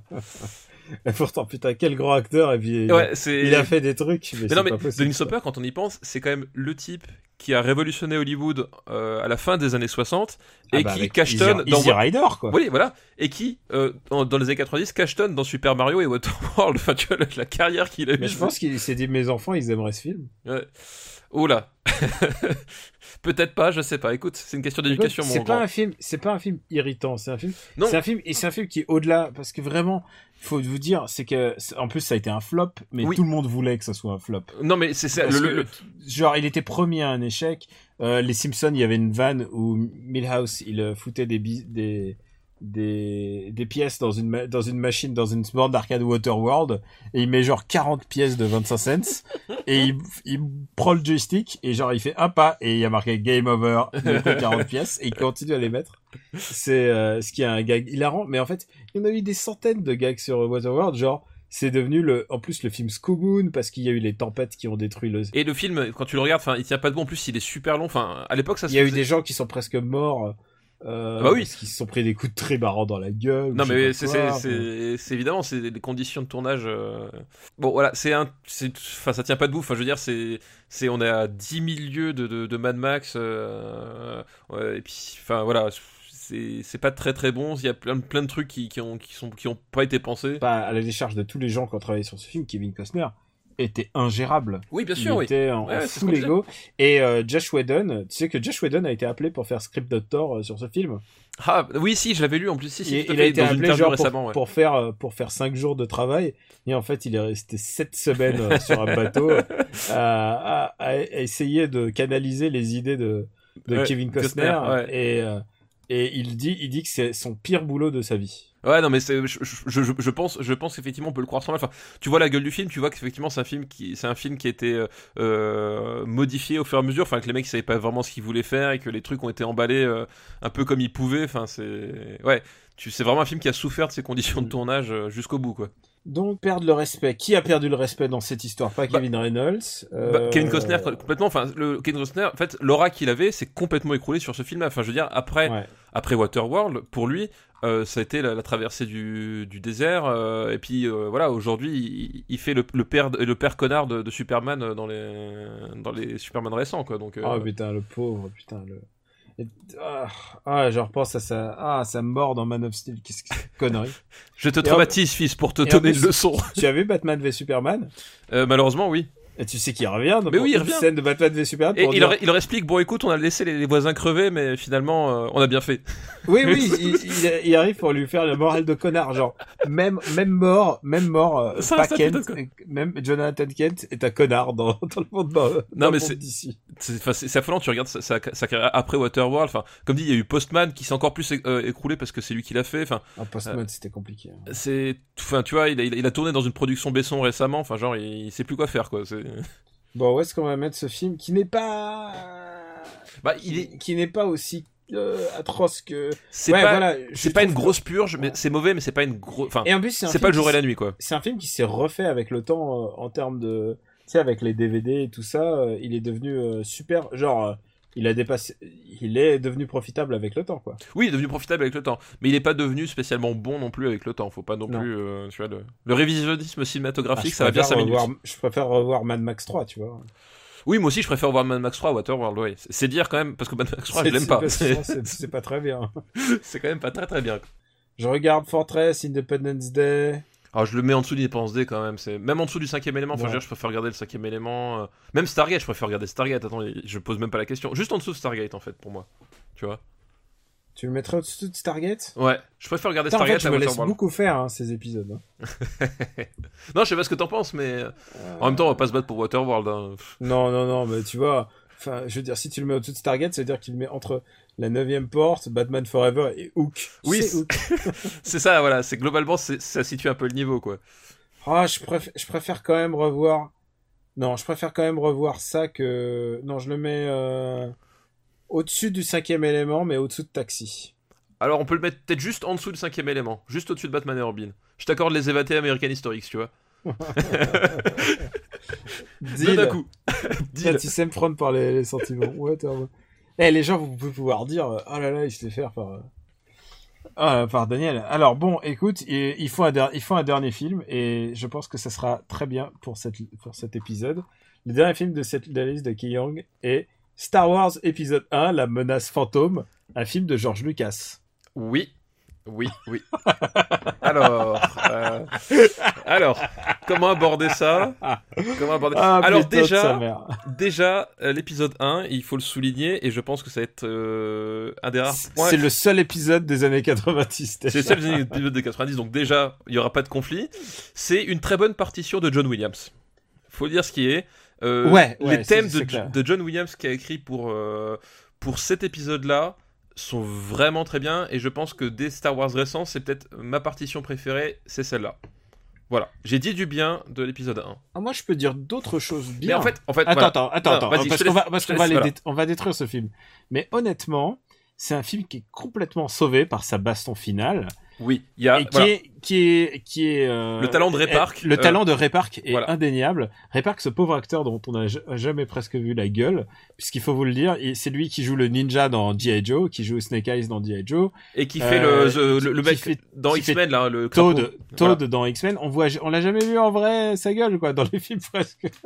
Ray Park, Et- parce qu'en plus, il, il est acteur, mais il a chorégraphié, enfin, il a, il a mis au point Il a la- chorégraphié. Et c'est à partir finale. de ce, ce film-là que tout d'un coup, euh, bah, au lieu de- d'être juste des acteurs qui font ching chong avec leur, leur épée là, enfin, Oui, c'était des vraies chorégraphies, quoi. C'était des vraies chorégraphies de combat Et- avec, et une culture, avec une culture forcément asiatique. Avec une culture martiale qui était évidente. Ouais. Et il faut quand même reconnaître que sur cet épisode-là, c'est pas vrai par la suite, euh, George Lucas les filmait de façon à peu près correcte. C'était pas transcendant, on n'était pas dans du euh, dans, dans des trucs à la Jackie Chan, mais euh, la, la mise en scène arrivait à rendre justice aux chorégraphies de, de Ray Park, et c'est vrai que de ce point de vue-là, c'était pas mal.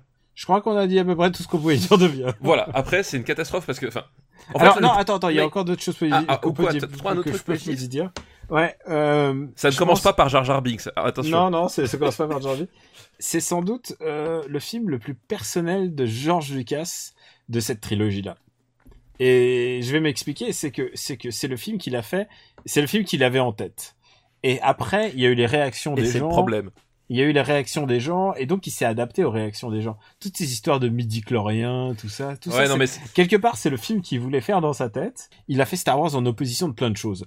Euh, les studios, euh, les finances, et c'est pour ça qu'il est devenu même en indépendant. Même, il en, a il a- même en opposition de lui-même, parce que c'était pas le film qu'il voulait faire. Il, il a fait ce film-là parce qu'il avait, il voulait faire de l'argent pour faire ses films à lui. Ouais. C'était Euh, ça la, la motivation était, de Star il Wars. était en, il était en opposition avec plein de choses, avec euh, euh, avec la technique, avec genre c'est un film qui s'est fait en dépit du bon sens et, et il parce qu'il s'est il s'est arraché pour le faire et donc c'est un film qui est dans le conflit.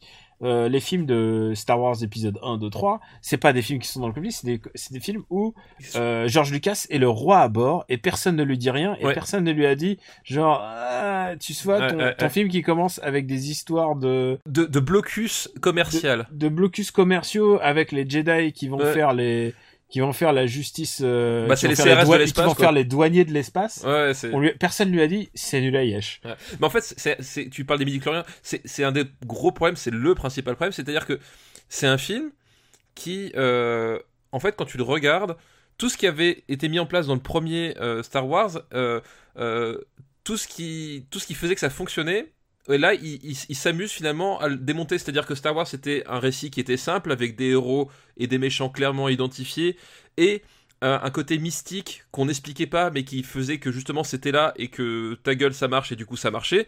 Et là, du coup, on cherche à, apporter des explications à des trucs dont honnêtement on se fout complètement. Personne ne se posait la peux- question. est-ce que je peux dire est-ce que je peux dire un truc genre tous ces films là n'auraient pas dû être Bien sûr. l'arc narratif de Anakin Skywalker n'est pas le plus int- intéressant Oui, parce, parce que, que ça, ça fait de lui une victime alors que je trouvais que c'était un méchant Mais génial voilà. Et ça le problème, c'est qu'en fait, finalement, euh, quand tu regardais la première trilogie, Anakin Skywalker, sa relation avec son fils, sa, sa rédemption, etc., finalement, t'as compris, t'avais compris le personnage, t'avais pas besoin d'en rajouter, t'as pas besoin de rajouter 4h30 de film derrière. sa mère, euh, se faire acheter comme un esclave. Et en plus, il y a un problème. Enfin, alors après, on comm- ça y est, on commence. Les problèmes d'arrivée. Euh, Qui-Gon Jinn, c'est une erreur. Genre, j'adore Liam Neeson et tout ça, mais genre, ça sert à rien d'avoir Qui-Gon Jinn Sur- et sur- en plus Surtout, c'était, surtout, c'était euh, Liam Neeson euh, en mode euh, Osef total. Enfin, il est, Ah, il alors, sait pas et- ce qu'il fait là, quoi. Et alors, ah oui, il y a un autre truc positif à dire, c'est que dans tous ces acteurs qui ne savent pas, qui ne savent pas comment jouer, Oui, parce qu'ils- exactement. Ils, sont en train de jouer avec des blue screen, ils savent Ouais, pas du tout Ouais, ce tout à fait. ouais, passe. c'est, c'est- Ils ont aucune idée de comment jouer. Euh, Ewan McGregor se donne à 100%. Genre, il est, euh, il est à 100% d'essayer d'être le jeune, euh, le jeune Alec Guinness, euh, dans son intonation, dans son acting, et dans, et malgré, j'imagine, les instructions. Je pense que tout ce qui est bien dans ce film a été fait en dépit de George Lucas. Ah oui, non, mais je pense, je pense effectivement que que, que c'est ça, c'est que c'est à partir de les, les, trucs qui ont réussi à échapper à George Lucas s'en sont sortis, mais le reste.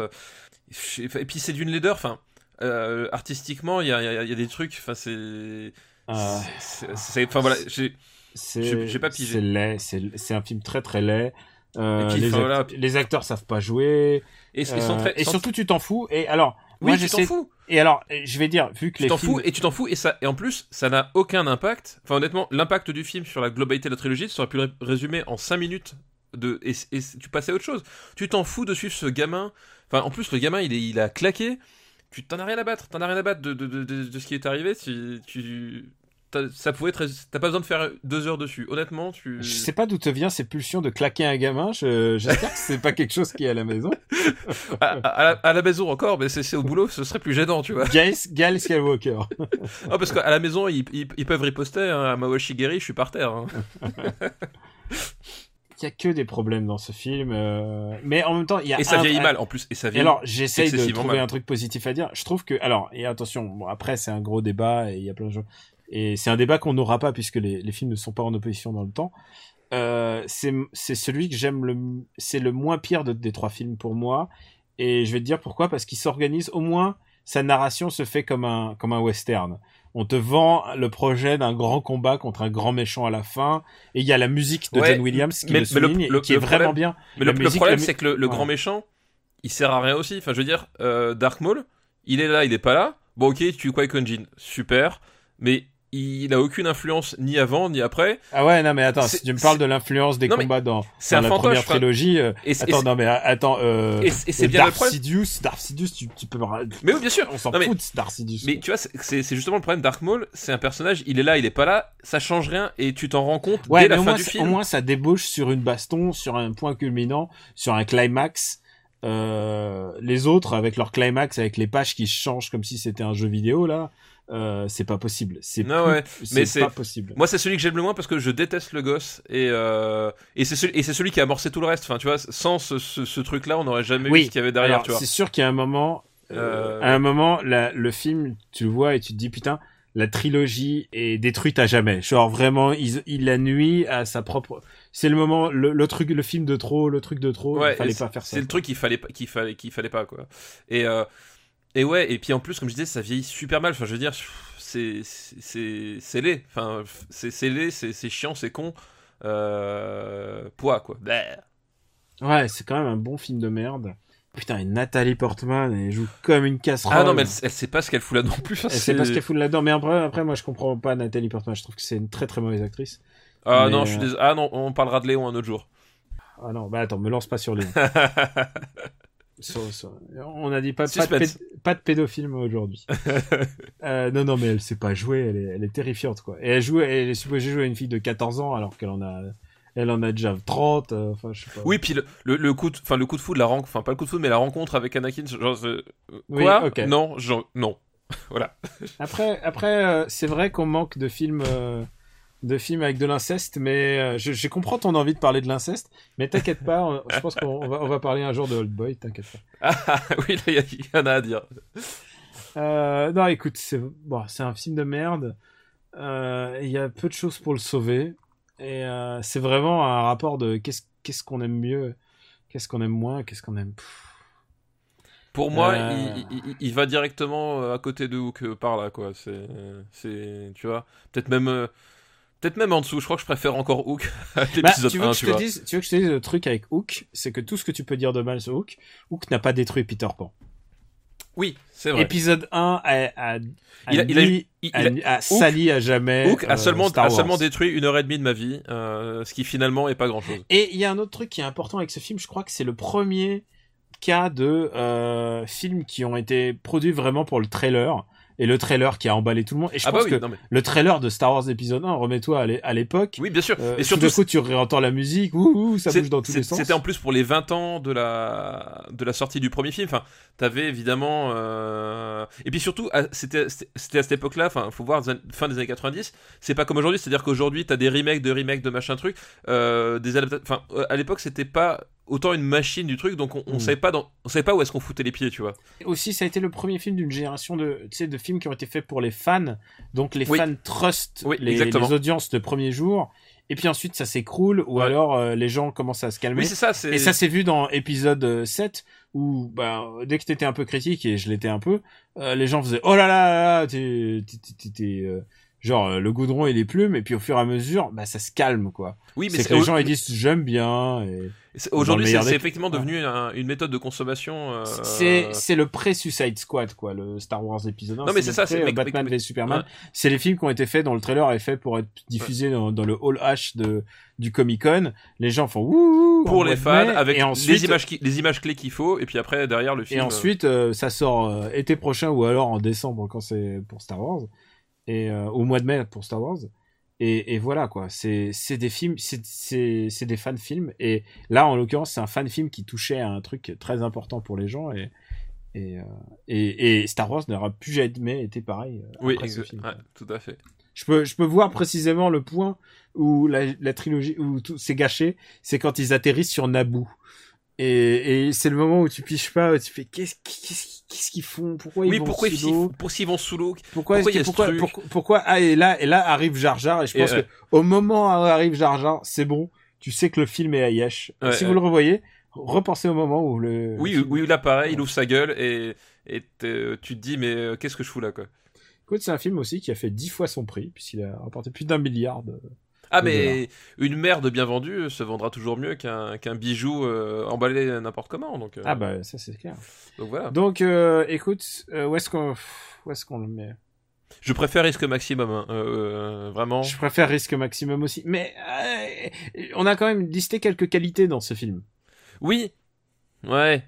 Oui, mais Tu vois, John Williams. Oui, mais alors le problème c'est toujours pareil, c'est que c'est John Williams dont tu peux l'écouter à part, t'es pas obligé de te taper le film.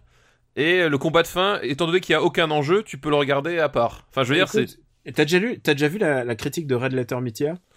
Euh, non, je l'ai pas lu. Non. il, il fait une critique sur presque toute la durée du film en analysant chaque point, en expliquant pourquoi pourquoi c'est nul à. C'est hilarant, putain, si t'as l'occasion. Eh ben euh, écoute, ouais, je, je, je vais me. C'est hypnotique parce que ça dure presque plus longtemps que le film, mais c'est génial. C'est c'est vraiment fabuleux, quoi. Euh... hmm. Je le mettrais su- au-dessus de Super Mario Bros. Ouais, Et je le mettrais au-dessus de Fortress 2. ça me va. Juste en dessous de risque maximum. Voilà. Tant que Jean-Claude est au-dessus, ça me va. Eh bien, écoute, euh, Star Wars épisode 1. Qui, qui fait une entrée fracassante.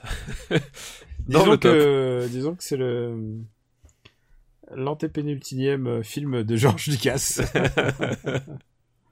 La menace fantôme entre très très très très bas dans le top. Voilà. Et quand Mais même, écoute, le, le film le, le- qui est rentré le plus haut dans le top euh, dans cet épisode, c'est quand même un film français. Hein Cocorico. Euh, Avec la Cité de la Peur. Cité de la peur. ouais. Ah, Ah c'est ouais. vrai qu'on n'a pas eu de top, mais par contre aujourd'hui on a eu des flops. Ouais. Mais écoute, c'était un bon épisode de reprise pour euh, après la vacance. euh, Et, enfin, les- tes vacances. euh, Ah, c'est vrai. Enfin, oh, un peu les vacances. Moi, j'étais au Tokyo Game Show, je peux te dire, je suis crevé. Dis-moi, papa, c'est le moment de faire une petite reco. Qu'est-ce que Eh tu oui. nous recommanderais? Et le petit Rocco, ben, j'ai pas mal parlé de, de séries dans Super Ciné Battle. C'est pour ça quoi j'ai décidé ce- cette semaine bah, de continuer à parler de séries, mais pas n'importe laquelle, parce que pour moi c'est la série de l'année, ni plus ni moins, dans la présence de The Night Of. Euh, produite par HBO, diffusée cet été, mini-série de 8 épisodes, avec euh, John Turturro notamment. Euh, Ah, cool. et c'est un projet en fait qui au départ était dans les mains de James Gandolfini euh, avant qu'il nous quitte euh, malheureusement en 2013 et euh, qui du coup était resté en sommeil et qui a été repris par la suite. Et en fait c'est un c'est une série américaine en fait sur le système judiciaire on va dire. C'est le le thème principal c'est ça. C'est-à-dire que l'histoire ça raconte l'histoire d'un d'un jeune pakistanais musulman qui, un pour aller à une soirée, emprunte le taxi de son père et qui prend euh, par mégarde en fait une jolie jeune femme dans son taxi. Ça se passe plutôt bien, ils, finissent par faire la fête ensemble, ils couchent ensemble et quand ils se réveillent, la nana est transformée en méchoui. Et euh, très vite, il se fait choper pour, le, pour ce meurtre. Et puis après, bah, voilà, tu vois tout ce qui se passe après, la rencontre avec son avocat, euh, les preuves, l'enquête, euh, le procès, tout ça, tout ça. Et, euh, bah, c'est super bien interprété, c'est super bien construit. Et euh, surtout, c'est que c'est un, une série qui, qui joue en permanence avec, avec l'attente du spectateur. C'est-à-dire qu'elle est jamais vraiment là où tu penses qu'elle va être. Et, euh, et à la fin, enfin, l'enjeu au départ, bah, c'est parce qu'en fait, tu vois pas, tu vois pas le meurtre. C'est-à-dire que tu, le, personnage principal euh, tombe dans les vapes, il se réveille, elle est morte. Et euh, du coup, l'enjeu, bah, au début, c'est est-ce que est-ce qu'il va s'en sortir ou pas? Et puis les enjeux se déplacent petit à petit. Puis t'as une espèce de, de, malaise de fond, tu sais, qui, qui, qui vient tout doucement tout au long de la, série et, et qui gardé jusqu'à la fin. Et, et c'est vraiment doux amer, c'est c'est vraiment nuancé, c'est vraiment malin. Enfin, c'est enfin j'ai voilà, j'ai vraiment adoré quoi. Eh ben, écoute, euh, écoute, moi, je, je, je me le mets dans ma liste de trucs à voir, alors. Donc par contre, comme c'est HBO et tout, je sais pas trop comment ce c'est ou ce sera diffusé en France. Ah. Euh, voilà, Bon, c'est mon bah, cousin d'Amérique qui m'a fourni les VHS. nous attendrons l'offre légale. Voilà, mais euh, à surveiller euh, le jour où ça, ça est sortira chez cool, nous ton officiellement. cousin d'Amérique qui t'envoie toutes les VHS. T'as vu, c'est cool, hein Ouais. Ouais, je, te le présenterai un jour. Et écoute, moi, je, je vais faire une double reco. D'abord, je sors de Victoria, un film de Justine Tri- Triet, et c'est une comédie, une comédie un peu dramatique, mais une comédie quand même, Avec Virginie Efira, ce qui est un bon point. et qui est un très très bon point. Elle est, elle est vraiment, c'est une bonne actrice, euh, et, et c'est l'histoire d'une avocate qui, euh, qui est, elle est, elle est en plein désarroi, désarroi sentimental. Elle est à un mariage, elle est à un mariage et ça se passe très mal. Et du coup, elle est euh, une tentative de meurtre. Et du coup, elle est engagée par un de ses amis qui est, euh, euh, qui était au mariage et qui est suspecté de, bah, de cette tentative de meurtre. Donc c'est un peu un, un problème, genre euh, il y a un problème de déontologie chez cet avocat. et, euh, et du coup, il y a, y a qu'un seul témoin à la scène, c'est un chien. Et voilà, c'est c'est très très drôle. C'est vraiment, euh, je me suis vraiment bien marré. Euh, c'est rare qu'on parle de films français, de bonnes comédies françaises, mais ça, en tout cas, je me suis vraiment bien marré. Elle est survolée par euh, Virginie Efira, donc, mais aussi par Vincent Lacoste, qui est vraiment un très très bon acteur, qui arrive à te vendre des Des chemises. des é- euh, oui, des, Voilà, des excusez-moi. émotions- des émotions très très compliquées avec une très grande facilité. J'adore j'adore Vincent Lacoste. Euh, donc voilà, si vous avez l'occasion, Victoria, j'ai passé un, vrai bon moment euh, sur cette avec cette anti-héroïne. Et euh, je me permets d'ajouter un autre, une autre co fait. C'est un podcast que j'adore qui s'appelle I Was There Too, qui mm, s'attache à interviewer les gens qui étaient sur les tournages de grands films, mais euh, qui n'étaient pas les stars en fait. C'est les gens les, deux- les ouais. seconds couteaux. Ouais. Et par exemple, j'en veux pour, euh, je prends par exemple, il est interviewé Clancy Brown pour euh, Shawshank Redemption. Clancy Brown, c'est le mec qui, Oui, oui. qui jouait le mec dans la- le méchant dans la tôle, quoi. Euh, mais par exemple, il a, il a interviewé Lauren Lapkus pour Jurassic World. euh, ou alors, pour toi, il a, il a fait une émission entière avec Peter Jason pour They Live. Oh, excellent. excellent. Donc non, c'est- et il est bon. Alors parfois, il est un peu euh, pas connivant, mais tu vois, du genre, il va pas dire du mal des films. C'est pas un critique. Il se pose pas en tant que critique, mais par contre, il se pose en tant que curieux du cinéma. Et, euh, et c'est vraiment, et c'est vraiment très très bien. Si vous aimez les podcasts ciné, euh, I Was There Too, euh, c'est vraiment, ça vaut le, ça vaut l'écoute. Voilà. Eh ben écoute, j'écouterai ça avec euh, la plus grande attention. Maintenant, c'est l'heure, c'est l'heure de se quitter. Bah oui, déjà. Ouais, mais eh, tu, tu dis déjà, mais tu sais quoi, je sais très bien que dès qu'on aura fini, tu me dis, tu, tu vas me envoyer un message en me disant, eh, quand est-ce qu'on enregistre le prochain épisode? Exactement. Parce que là, j'ai- là, j'ai fait des, des concessions parce que t'étais au Japon, donc je comprenais que c'était compliqué et tout. Mais t'as plus d'excuses, Daniel. On va enregistrer vite. Ah oui. Dès que je vais lui mettre le message de, on a, on a le nouvel épisode en boîte, tu, tu vas me, tu vas m'attaquer. Ben, je- exactement, je vais te harceler. C'est comme ça Ah que ça se passe. On vous remercie pour votre fidélité. Non, parce que ce mec-là, il m'envoie des messages genre au Japon. Et quand est-ce qu'on enregistre Vous voyez, cet homme qui est prêt à travailler pour vous gratuitement. Voilà. Et je suis rarement aussi poli, hein. Connard, c'est vraiment quand, euh, quand je veux, je veux passer la pommade. Euh, bah écoute, euh, bah, on vous remercie pour vos listes, on vous remercie de votre fidélité. Euh, ça, me touche beaucoup, lui je sais pas, mais moi en tout cas. ça- Moi, moi, je n'ai pas de cœur, je suis mort à l'intérieur. Oui, sou- souvenez-vous de ce qu'il a fait à votre film préféré, est pareil. Euh, on est disponible sur le site supercinébattle.fr euh, vous pouvez trouver aussi la master list qui est mise à jour au moment de diffusion de l'épisode. Vous pouvez nous retrouver sur YouTube et sur, sur iTunes, enfin sur tous vos, vos lecteurs de podcasts habituels. Stéphane, euh, ton instant promo, dis- dis-nous tout. Et bah, ben écoute, euh, toujours euh, comme d'habitude, un petit peu chez Gamecult, un petit peu chez Third Edition, euh, toujours sur son critique de passage, et puis sur Twitter, arrobas gkpluginbaby. Voilà, voilà. pour l'instant, on en est là, on est, tran- on est tranquille, on est bien. et, et, et en salle de classe aussi. Oui, et en salle de classe, voilà. Ouais. Mais euh, si, euh, si vous écoutez ce podcast dans les salles de classe, c'est pas bien, c'est pas, pas fait pour vous. On parle de films que vous n'êtes pas censés voir, les enfants. On n'a pas parlé de nazis dans cet épisode. Non, non, c'est vrai. C'est un peu triste, du coup. Et tu sais quoi, on pensait, on pensait couvrir plus de films, et en fait, euh, pas tant de films que ça. plus. Mais finalement, j'ai l'impression qu'on n'a pas fait si peu. C'est juste qu'on était peut-être plus, plus concis que, que d'autres fois. Je Ouais, sais pas. je sais pas. Faudrait des Mais en même temps, Et Faudrait que Oscar Le Maire euh, écoute les épisodes et nous fasse des statistiques précises sur euh, comment ça se passe dans, le, les épisodes. Il me débriefe les épisodes en VM. Ah, Et pour Excellent. moi, bah, vous pouvez me retrouver sur afterhead.fr, donc l'autre podcast du Robotique Podcast Universe, avec mon camarade Quix. Euh, et aussi, en ce moment, je viens juste de publier un article dans, sur Pixel Le Monde sur, le, Tokyo Game Show. sur le Tokyo Game Show. Merci, merci de m'aider. Voilà, le-. Ouais, T'as eu ça Euh, Je suis. Ouais, non, je te remercie. Donc euh, j'ai publié cet article. Vous pouvez aussi retrouver Gaijin Dash qui doit être publié euh, à l'heure où on parle demain. euh, Si Hubert il y a n'est pas à chier. Voilà. Non, non, non, il est, Hubert est tout préparé. hein. Oula. Hubert, Hubert est assez bon en fait, c'est juste que Il y a d'autres gens au bout qui disent non, euh, ce coup-ci, euh, t'as travaillé trop vite, nous on va, on va, le- on va le- l'étaler sur le temps. Trop vite, mais pas trop bien, tu vois, c'est ça la différence. Voilà. Donc euh, du coup, euh, voilà, Super euh, After Eight, Gaijin Dash, et puis bientôt c'est la reprise des, de la saison du podcast. Nous, on est toujours là. Nous, on, Voilà, exactement. Est présent. Et d'ailleurs, je tiens à dire que c'était un vrai plaisir de, de mettre à jour euh, Super Ciné Battle, de mettre le nouvel épisode 10, qui est celui de la dernière fois, depuis le Japon. C'était la première Ouais. fois que je faisais ça. Sacrée sensation, j'imagine. Surtout de bosser à l'avance, tu t'imagines, pour moi, c'est quel choc. pas l'habitude. Ah ouais, non, non, c'est pas, c'est pas, pas la coutume de la maison. Merci encore de nous suivre et de, bah, d'aimer ce qu'on- de, si- de nous apprécier. Euh, ça nous touche beaucoup, merci pour vos gentils mots. Euh, on vous dit à la prochaine, à bientôt. Merci à tous, à bientôt. Ciao.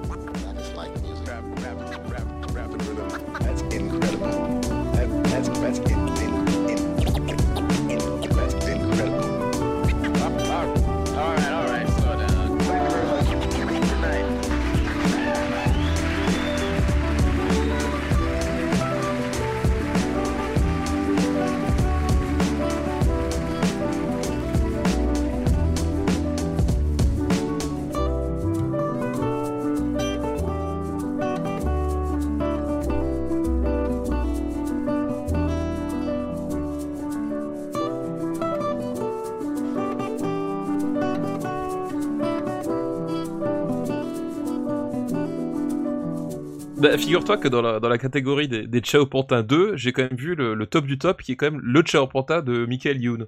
Ah ouais, c'était lequel? Alors, je me C'était rappelle. celui avec où il avait une tête de clown sur l'affiche? Oui, c'est ça, il a une tête de clown, il fait une espèce de clown dépressif, euh, qui, une histoire de prise d'otage et tout. Euh, c'était nul à chier. Euh, écoute, est-ce que c'était plus nul à chien que le Ciao Porta de Jean Dujardin?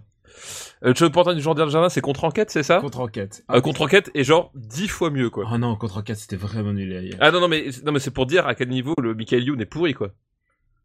Euh... Ouais, ouais, ok. Ouais, ouais, non, mais écoute, je, je te crois. ah là, tu me crois sur parole, t'as même pas envie mais, de mais tester, putain, quoi. mais le genre du jardin était vraiment à chier. Putain.